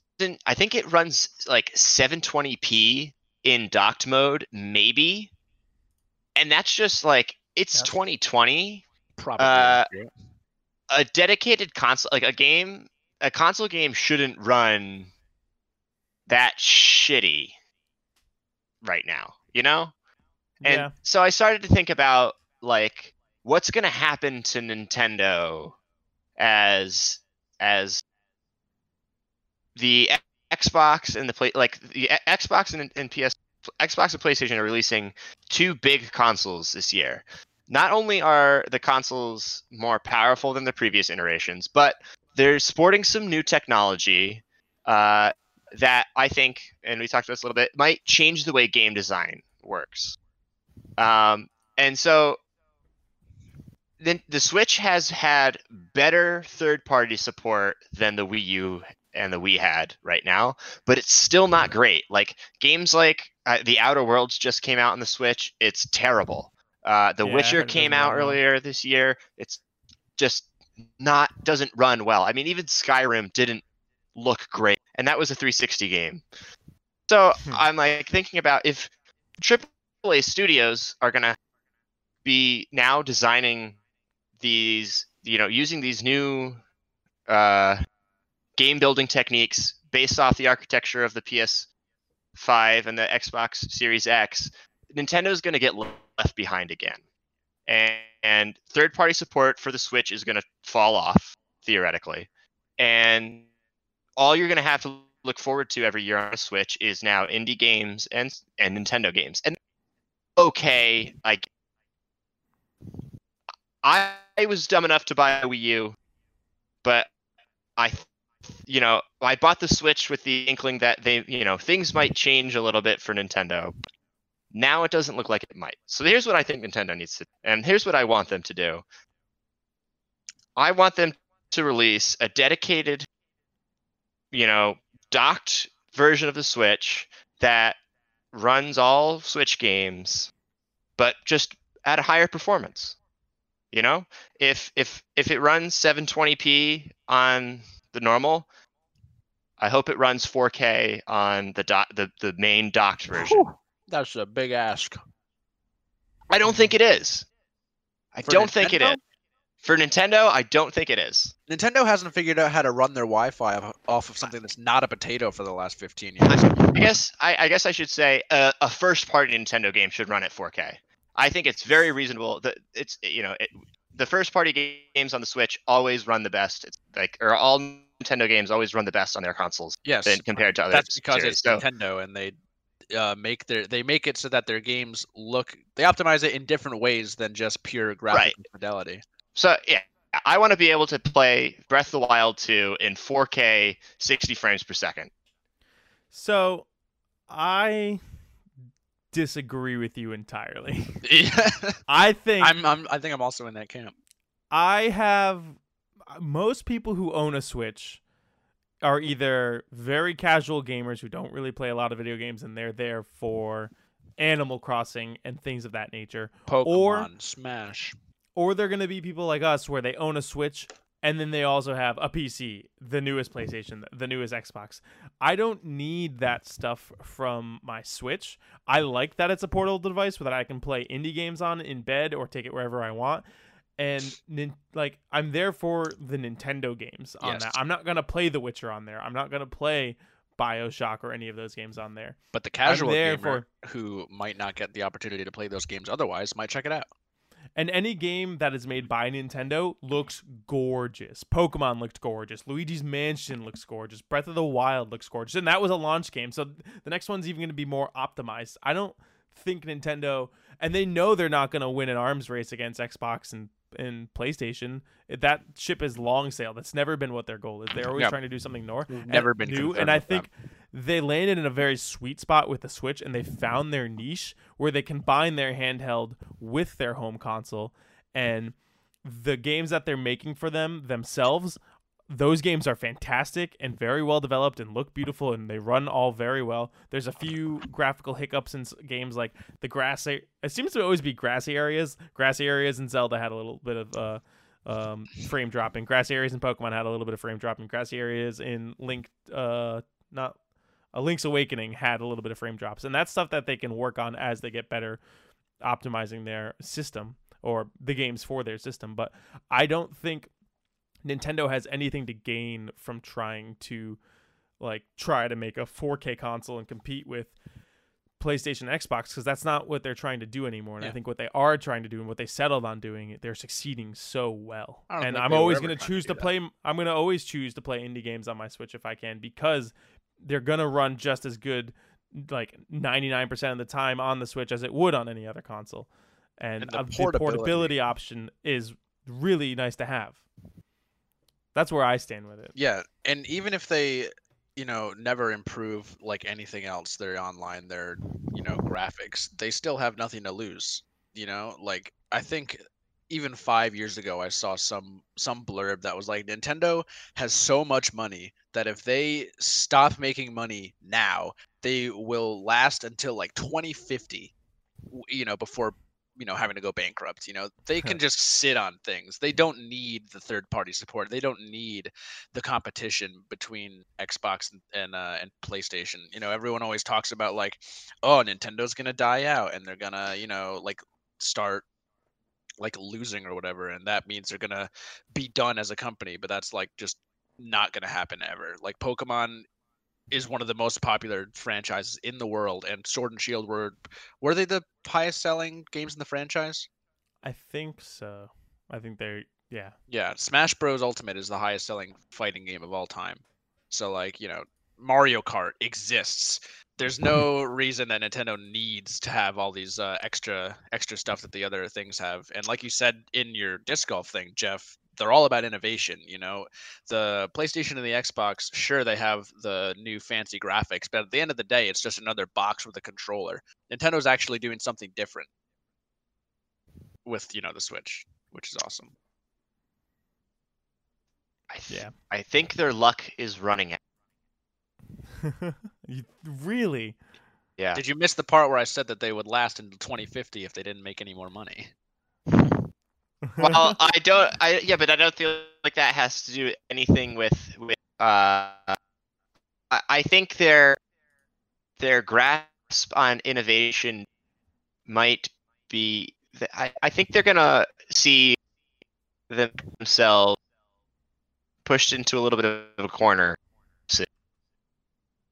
within the next within the next two three years. I think we could like I think we might see so much innovation from uh, indie, double A, triple A dev, first party dev in the next couple years with the new technology that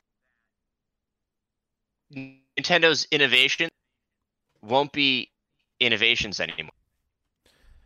See, they're doing gameplay innovations. They're not looking to do technology innovations. But but, but technology and gameplay coexist with each other.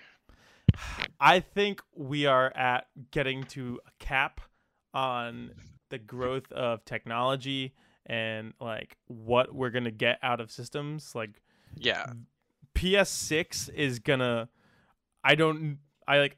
I don't even know what you can do anymore. it's You know, currently unfathomable. like Who knows what'll happen in very- the next six years? but- very very minuscule um, upgrades at that point and i i don't think i don't think indies are gonna be they're not gonna be freaking about about triangles and putting in avenger movie quality assets into their games. You're still gonna have the hollow knights and the celestes where like Yeah, that the new crazy technology an eight and sixteen bit game. that new crazy technology isn't going to matter to those and those are the games that are crazy successful on switch. And they're So- still going to be popular. They're going to be timeless. I guess uh the I think uh the new technology that stuff like UE UE5 and and um, you know the the new stuff these this, these consoles will be able to do um, is going to open up, I guess, uh, uh, avenues into things like uh, machine learning and neural network, and uh, Nintendo needs a console that can handle that kind of uh, technology because I, I think games will be able to utilize that technology in such unique ways that we'll see new kinds of gameplay that we might not have never seen before. And I think But the point is, Nintendo's games that, that their first party games don't even use that hardware in the first place, Right now, they don't, and they probably won't need to. Uh, and that's where we differ. Exactly. Yeah, I think we're just gonna have to agree to disagree on this one and Yeah. see what the future holds. But uh, yeah, I think I'm in the same camp as Andrew. It's like, yes, the PlayStation and the Xbox will go on to make these crazy AI-based video games, but there's gonna be so many people who are just gonna want a straightforward, like adventure game in The Legend of Zelda, and or they're gonna want to play at a great 2D sprite-based platformer like Celeste. Well, lying in bed. Yeah, and like that, those people will always be there. Maybe they won't have like the domination like they had with the Wii, or like the domination that they're having with the Switch right now. It's on track to beat PS4 sales if it continues what it's doing. Uh, Didn't it sell like but- four million units in the month of March 2020 alone? yeah, it was crazy. They sold a lot because of the pandemic and Animal Crossing. Oh, yeah. Um, but I think that the crazy high tech games with all the AI and stuff is going to become more of a niche, and then Nintendo will kind of keep doing what they're doing, and it's going to be the comfort that everyone wants with the Mario and the Zelda. You know? Yeah. Yeah, cer- certain things are just timeless. Yeah. Nintendo's So- art styles work in such a way where they can really utilize the lower graphics. Um, but yeah, it's gonna be interesting to see how it plays out. Um, but Adam, why don't you give us uh, something that you think could happen or you'd like to see from Nintendo in the second half of 2020? All right, so yeah, like they have been really quiet on things, but one thing I'm gonna put some money on is either we finally get the Metroid Prime trilogy on Switch, or if there is a Hasn't that been rumored Surprise. it's it's keep getting rumored. I think it's finally gonna happen. I, I'm just going on a I gut instinct so. there, but I'm also banking on possibly in the lull of Prime Four, maybe a new 2D Metroid. oh man, I would kill for a new 2D Metroid. How how many years ago did uh the Metroid 2 remake come out? on that 3DS? would have been Was it It was a couple, like three or four years. no 2017. Really? I was living in uh yeah, I was living in West Warwick at the time. Oh, okay. So that would have been 2017. So that's like three years. So Mm-hmm. I mean, I Yeah. think But like even that is is a remake. The last new 2D Yeah. Metroid we got was Metroid Fusion on the Game Boy. And honestly, don't don't don't you think that the Switch is a perfect vessel for a 2D Metroid? Yeah. I think they need Super to Metroid on. I think they need to uh let someone else use the license, like give it to the guy who makes Axiom Verge or give it Give it to the guy who made AM2R. Give yeah, give the there's so many people doing great games in that style. If you just give Metroid to them, we could have an amazing 2D Metroid game. I'm I'm very on board for that idea, Adam. I think it's long overdue. Unfortunately, the problem, the reason they don't make a lot of Metroid games is because they never sell well. People on the internet are like, "Yeah, give us Metroid, give us Metroid," and then the Metroid Two remake comes out, and people are like, "Yeah, I don't want to get that." It was a remake And- though. Yeah, I don't And know. They are going through with Metroid Prime 4. I think if they could just do something creative with something new, like don't focus on the remakes too much. At the same time, I would also love my Metroid Prime trilogy on the Switch, and I, I think it'd be a good idea because that would get more excitement for Metroid Prime 4. Like, hey, here's the original trilogy. Imagine how it'll play on the Switch. Here's proof of how it plays on a Switch. Yeah, You know, controls wise, you know. The proof Yeah. of concept already works because it's on the Wii. You know, the motion controls are all there. Yeah, true, but it might be a little bit different with the Joy-Cons motion controls, or you know, Yeah. different things they could add in. I just think, you know, I think it could be a good thing. It's, Yeah, it's, I agree I'd you. love to see it. It's one of those franchises. yeah, it's a franchise that doesn't get a lot of attention, but like when they do drop something, it's got to be notable. My, I mean, Prime Four has definitely been one of the most hyped and storied games over the last like. several Exactly, years. but the It's- entire development got reset.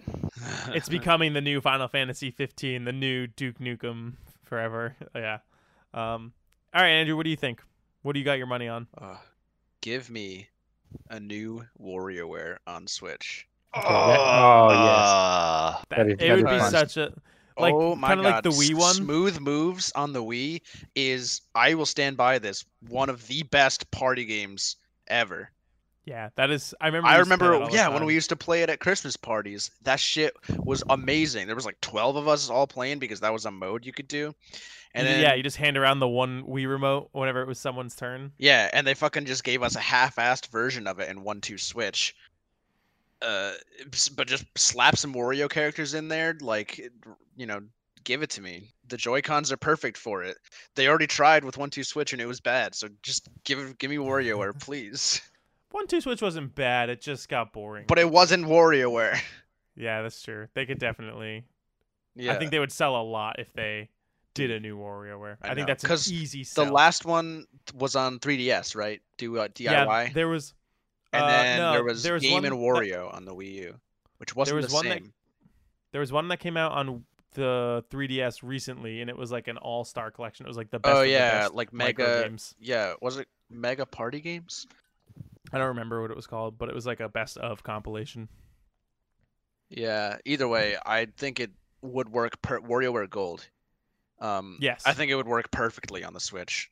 Uh, I agree. and I pass around a Joy-Con yeah, it's simple. Uh, for sure. That's easy money. I had like never heard of the WarioWare games, and then my sister had uh like WarioWare the DS one. I don't remember which one, and I remember I like borrowed it and played it and was like, "This is weird." And then she like we went. I remember like she just bought a used copy of Smooth Moves, and it was like the only game we played for like six months. It's so fun. It was so so fun. so much fun. Ugh. it, it was a perfect use of the Wii's hardware. Right, it was, it was, and that's it's like the the WarioWare games have such a compelling like gameplay Silliness. loop with the short mini games. Uh, it's it's great. I would love a new WarioWare. We'll agree on that one. you sound salty still. But I don't need my WarioWare to be in 4K, Derek, and that's my point. You don't think you do? The human eye can only see so well. Anyway, All right. Uh, next game I want. So, Pikmin 3 on the Wii U was a huge success. Uh, I thought that game was amazing. It was really fun. It looked gorgeous. oh yeah, It played really well. Then they did Hey Pikmin on the the 3DS, which was this 2D side-scrolling game that I never played, but I heard it wasn't very good. And then we heard from uh, who was it?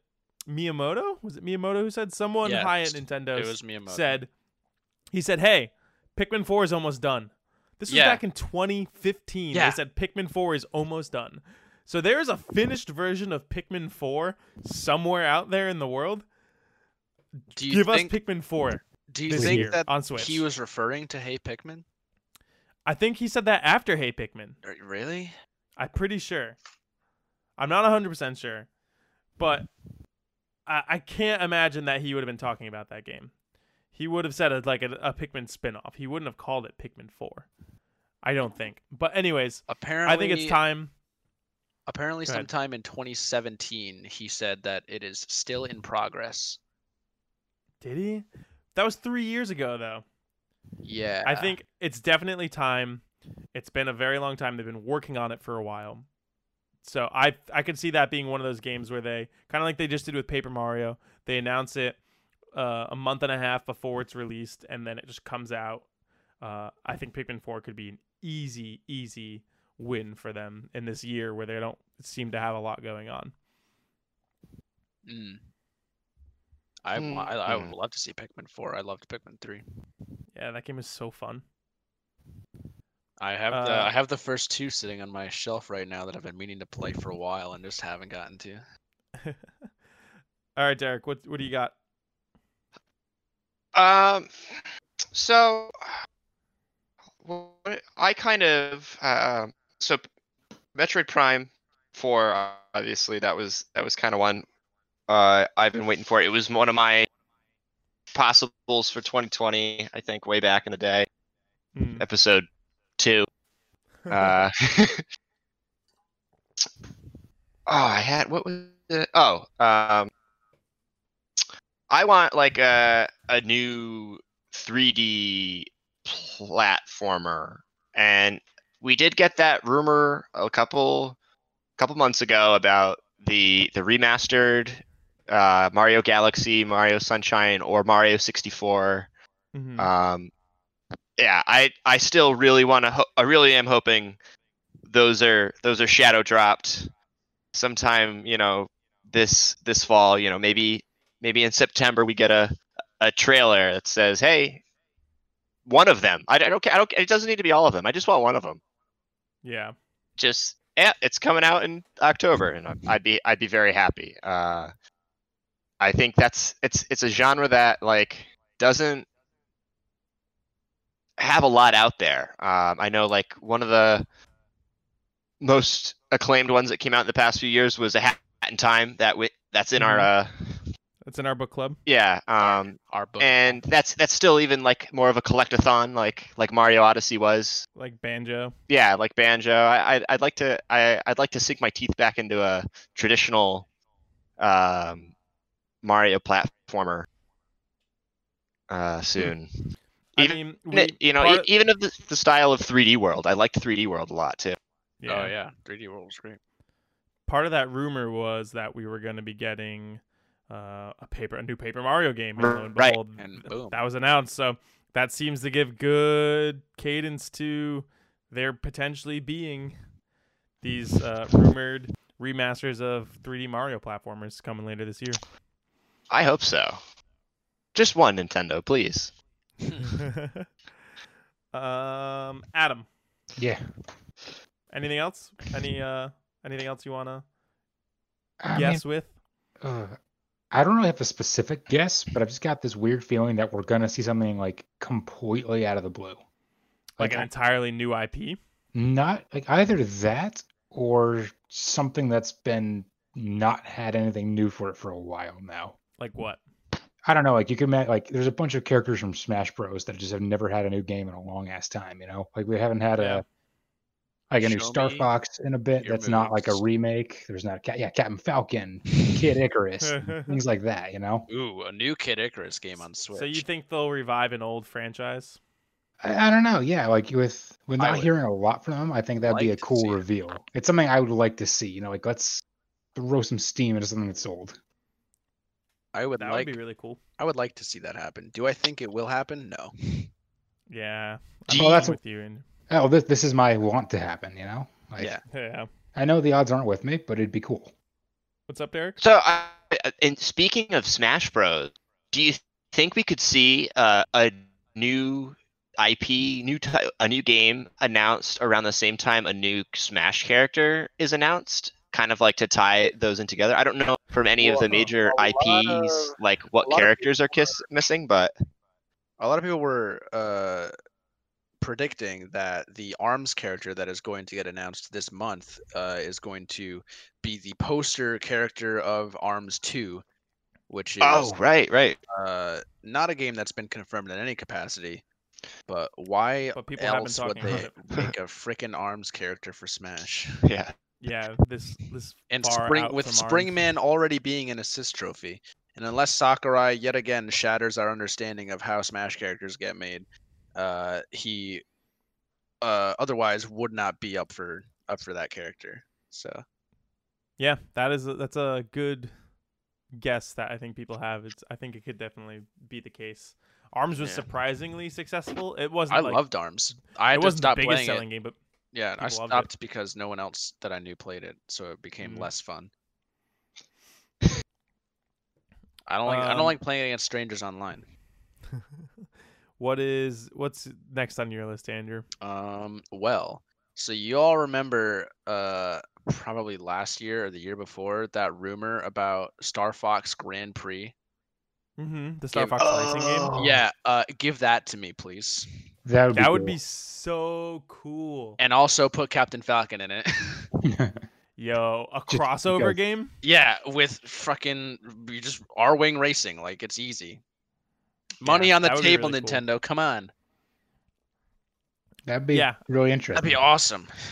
Like it'd be That an, was- it'd be a new it'd be a new racing game. Like Mario Kart's kind of done more or less the same thing for the last so many years. You know, with with obviously different touches with every iteration. But Star Fox is like racing in space. It'd be a completely it's it, now that is pod racing.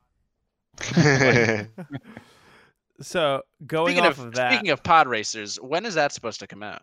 it's delayed indefinitely. Oh fucking Christ! Ooh. Yeah, I'm sad.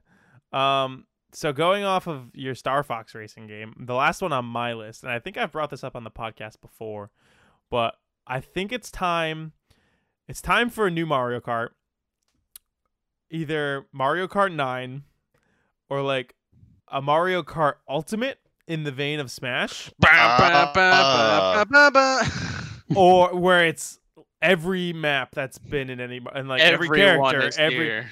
yeah, do a Mario Kart Ultimate or the next step further, which would be the most end all be all, and just turn it into a service. Make Nintendo Kart.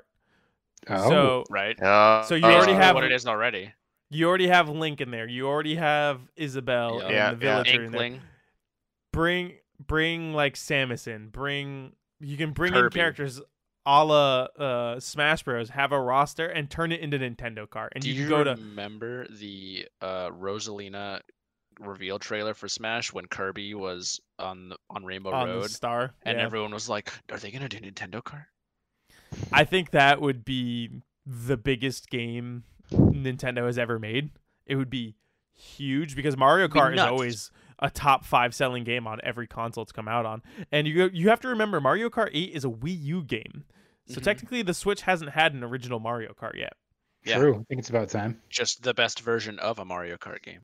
Exactly. So I think you could easily do you- either even if it's just Mario Kart 9 and they just like do a new Mario Kart with new cool things. Every time they make a new Mario Kart, New there's some cool new courses, mechanic. new- yeah. Shade of Metal. they just make it better every time. Uh, but I think the the best option is Nintendo Kart and just commit to it. ah, with every track ever.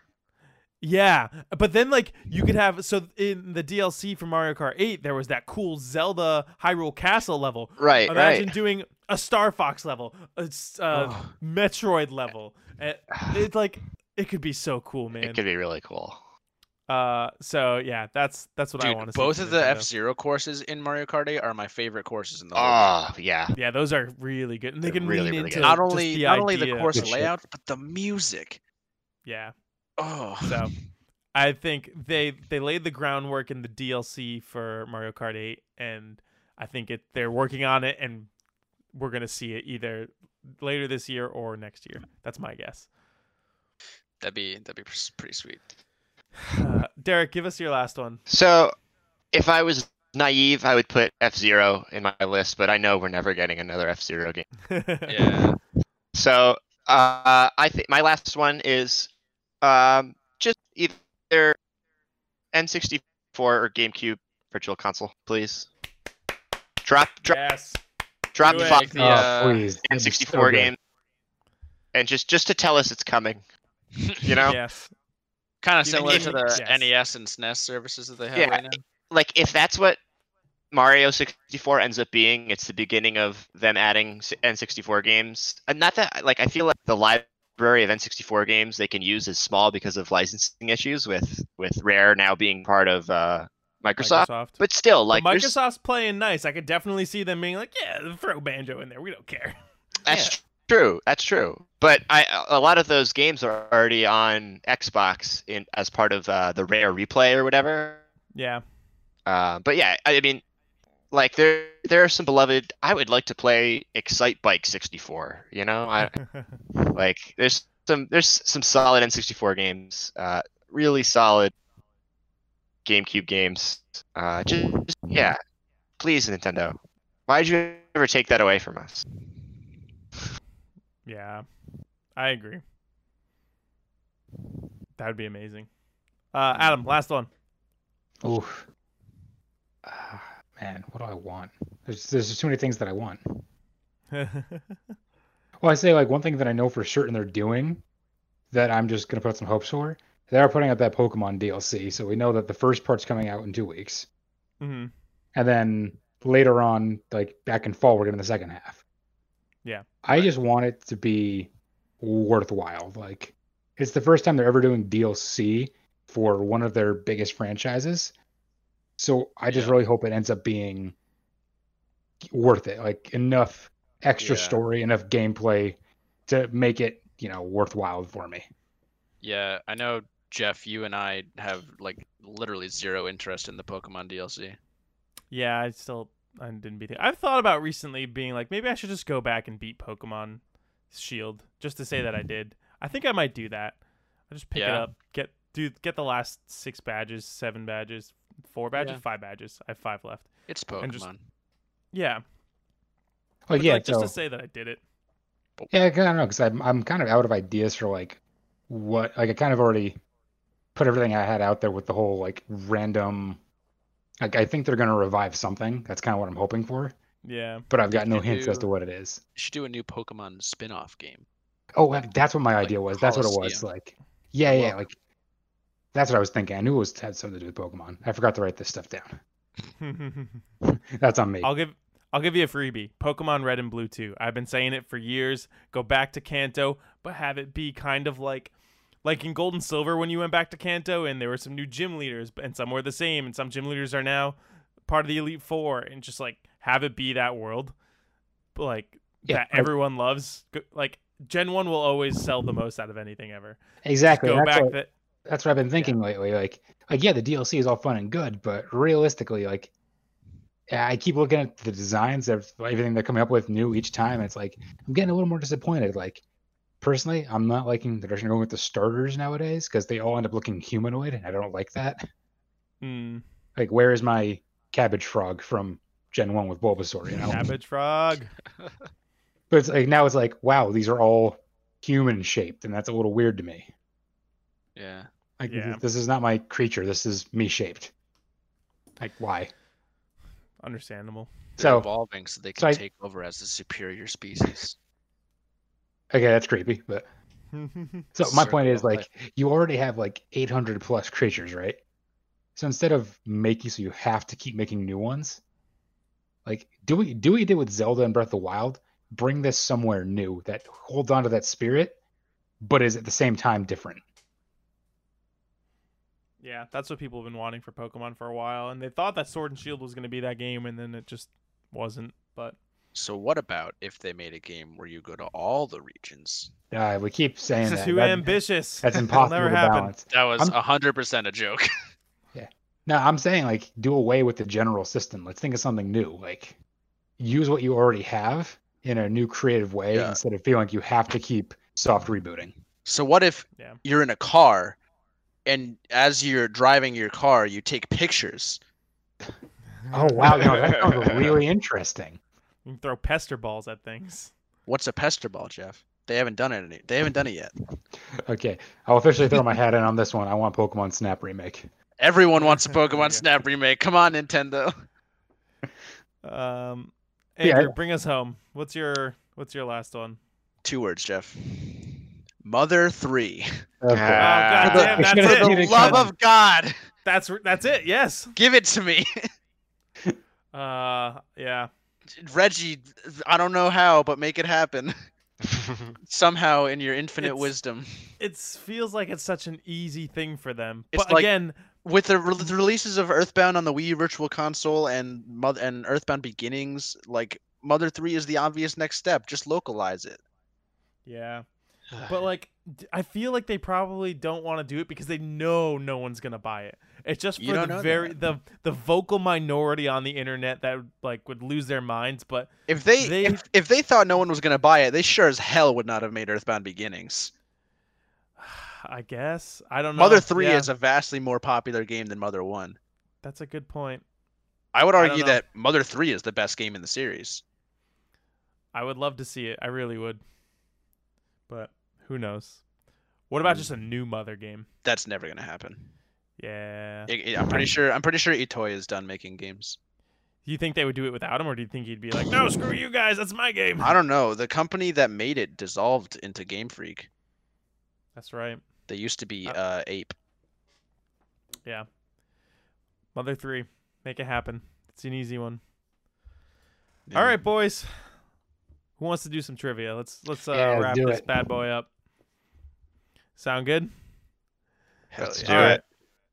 Right. So, this week, fitting with the theme of the episode, we got some Nintendo trivia for you, Uh, that's what I was hoping for. and uh, I think it's a pretty good trivia. I think it progressively gets a little bit harder as we go, and it's gonna be fun. Question Dan number one. Stantis. Who is sitting at the top of the castle in Super Mario 64? I know Derek is a big Super Mario fan. Andrew and Adam would have been very young when this game came out, so I don't know how much of it you've actually ever played. But I feel like it's a well known thing who's sitting up there waiting for you if you happen to find your way up there. Because it's a hidden secret. You don't have to go to the top of the castle. Uh, okay, let's start with Adam. Adam, who is at the top of the castle in Super Mario 64? At the top? Yep. Sitting there out it's outside on the roof. Is is it a toad? Andrew, Yoshi. Derek, Yoshi. it is Yoshi. damn it! I was gonna say Yoshi. I thought you could just play him in the beginning. Nope. That's Uh, in 64 DS. Oh damn it! Yeah, there's a, a Yoshi just chilling up there, hanging out, being cool. You can't you just talk to him. I don't think you can even do anything with him. Nah, he's just pretty says- much just there. He just says Yoshi. He's an Easter egg. Question number two. What is Nintendo's best selling handheld? Console? Handheld. What? Handheld. handheld console. Yeah. Console. So like not okay. home. Yeah, handheld console. All right, Not yeah. han- not- not home console. I was like, you just said the same thing. Handheld. Uh, yeah. It's not a huge list of Uh, things, but Are we including all? So are all of the iterations of the DS like the same thing? Like Yes. the DS, the DS Lite, the DSi, the DSi XL. Yep, that's all one. Okay. 3DS, 2DS, 3DS XL, those are all one. Game Boy, Game Boy Pocket is all one. Game Boy Advance, Game Boy Advance SP, Game Boy Advance Micro, that's all Yeah. one. So yeah. Um, let's start with Derek on this one. Uh, I'm gonna go with the Game Boy Advance. Um, Andrew, I'm gonna go with the DS. Adam. I'm going with the classic Game Boy here. It is the DS. Damn Andrew it. correct. The DS was a huge hit Yeah. for some reason. I, I don't know why it was such a huge hit. Uh, but yeah, it was really popular. Because DS Jeff, Lite. what's better than one screen? Two screens. The DS Lite is when it really took off. Um, I feel Alright, like question- it had the longest life cycle too. it Before, lasted like, a very long yeah. time. Yeah, like I said, the DSi, the DSi XL. Yeah. Question number three: What console was Star Fox Two released on? Ooh, Um, that is a very good question, Jeff. I like that one. thank you. We're gonna start with Adam on this one. Oh. Adam, what what console was Star Fox Two released on? Was that the 64 and 64? Derek, Uh, the Super Nintendo Mini. Andrew, Ooh. Uh, I, ooh, uh, Derek might have me on it, but I, I was gonna say Nintendo Switch. It is the Super Nintendo Mini, Yeah. also known as Wow. the Super Nintendo Classic. the The first time that game was ever officially was released was in the Super SNES Classic uh, compilation. I forgot that And the then- SNES Mini existed. Yeah, and then it came to Switch later on. Yeah. So, uh, yeah, one point for Derek. Good Woo! one on that one. All right, 'cause they question own it. number.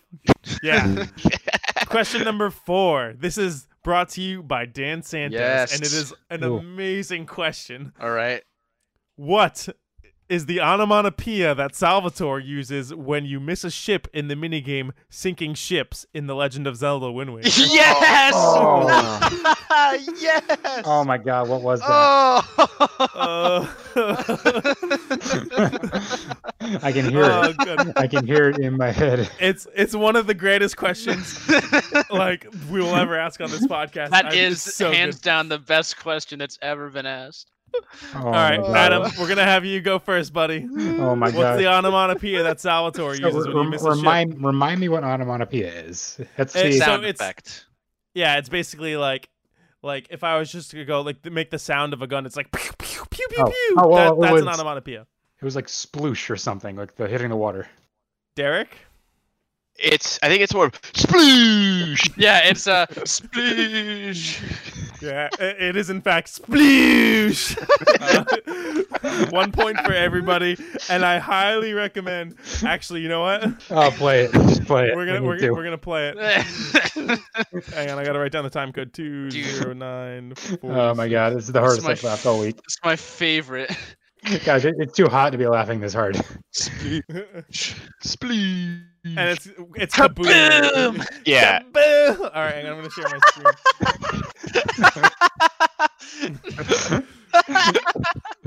it's so fucking good. Hold on.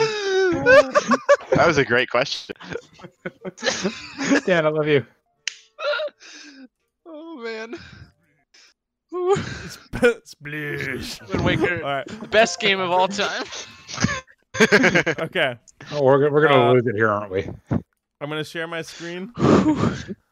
Okay, compose yourselves, gents. We gotta compose yourselves here. Okay. Yeah. This won't last long. Give me a second. Yeah. Okay, everybody ready? At Yeah. first, I was like, "Who the fuck is Salvatore?" Let me write down this time code. Oh, All right, everybody. This is the sounds that Salvatore makes when you hit or miss in the battleship minigame in Wind Waker.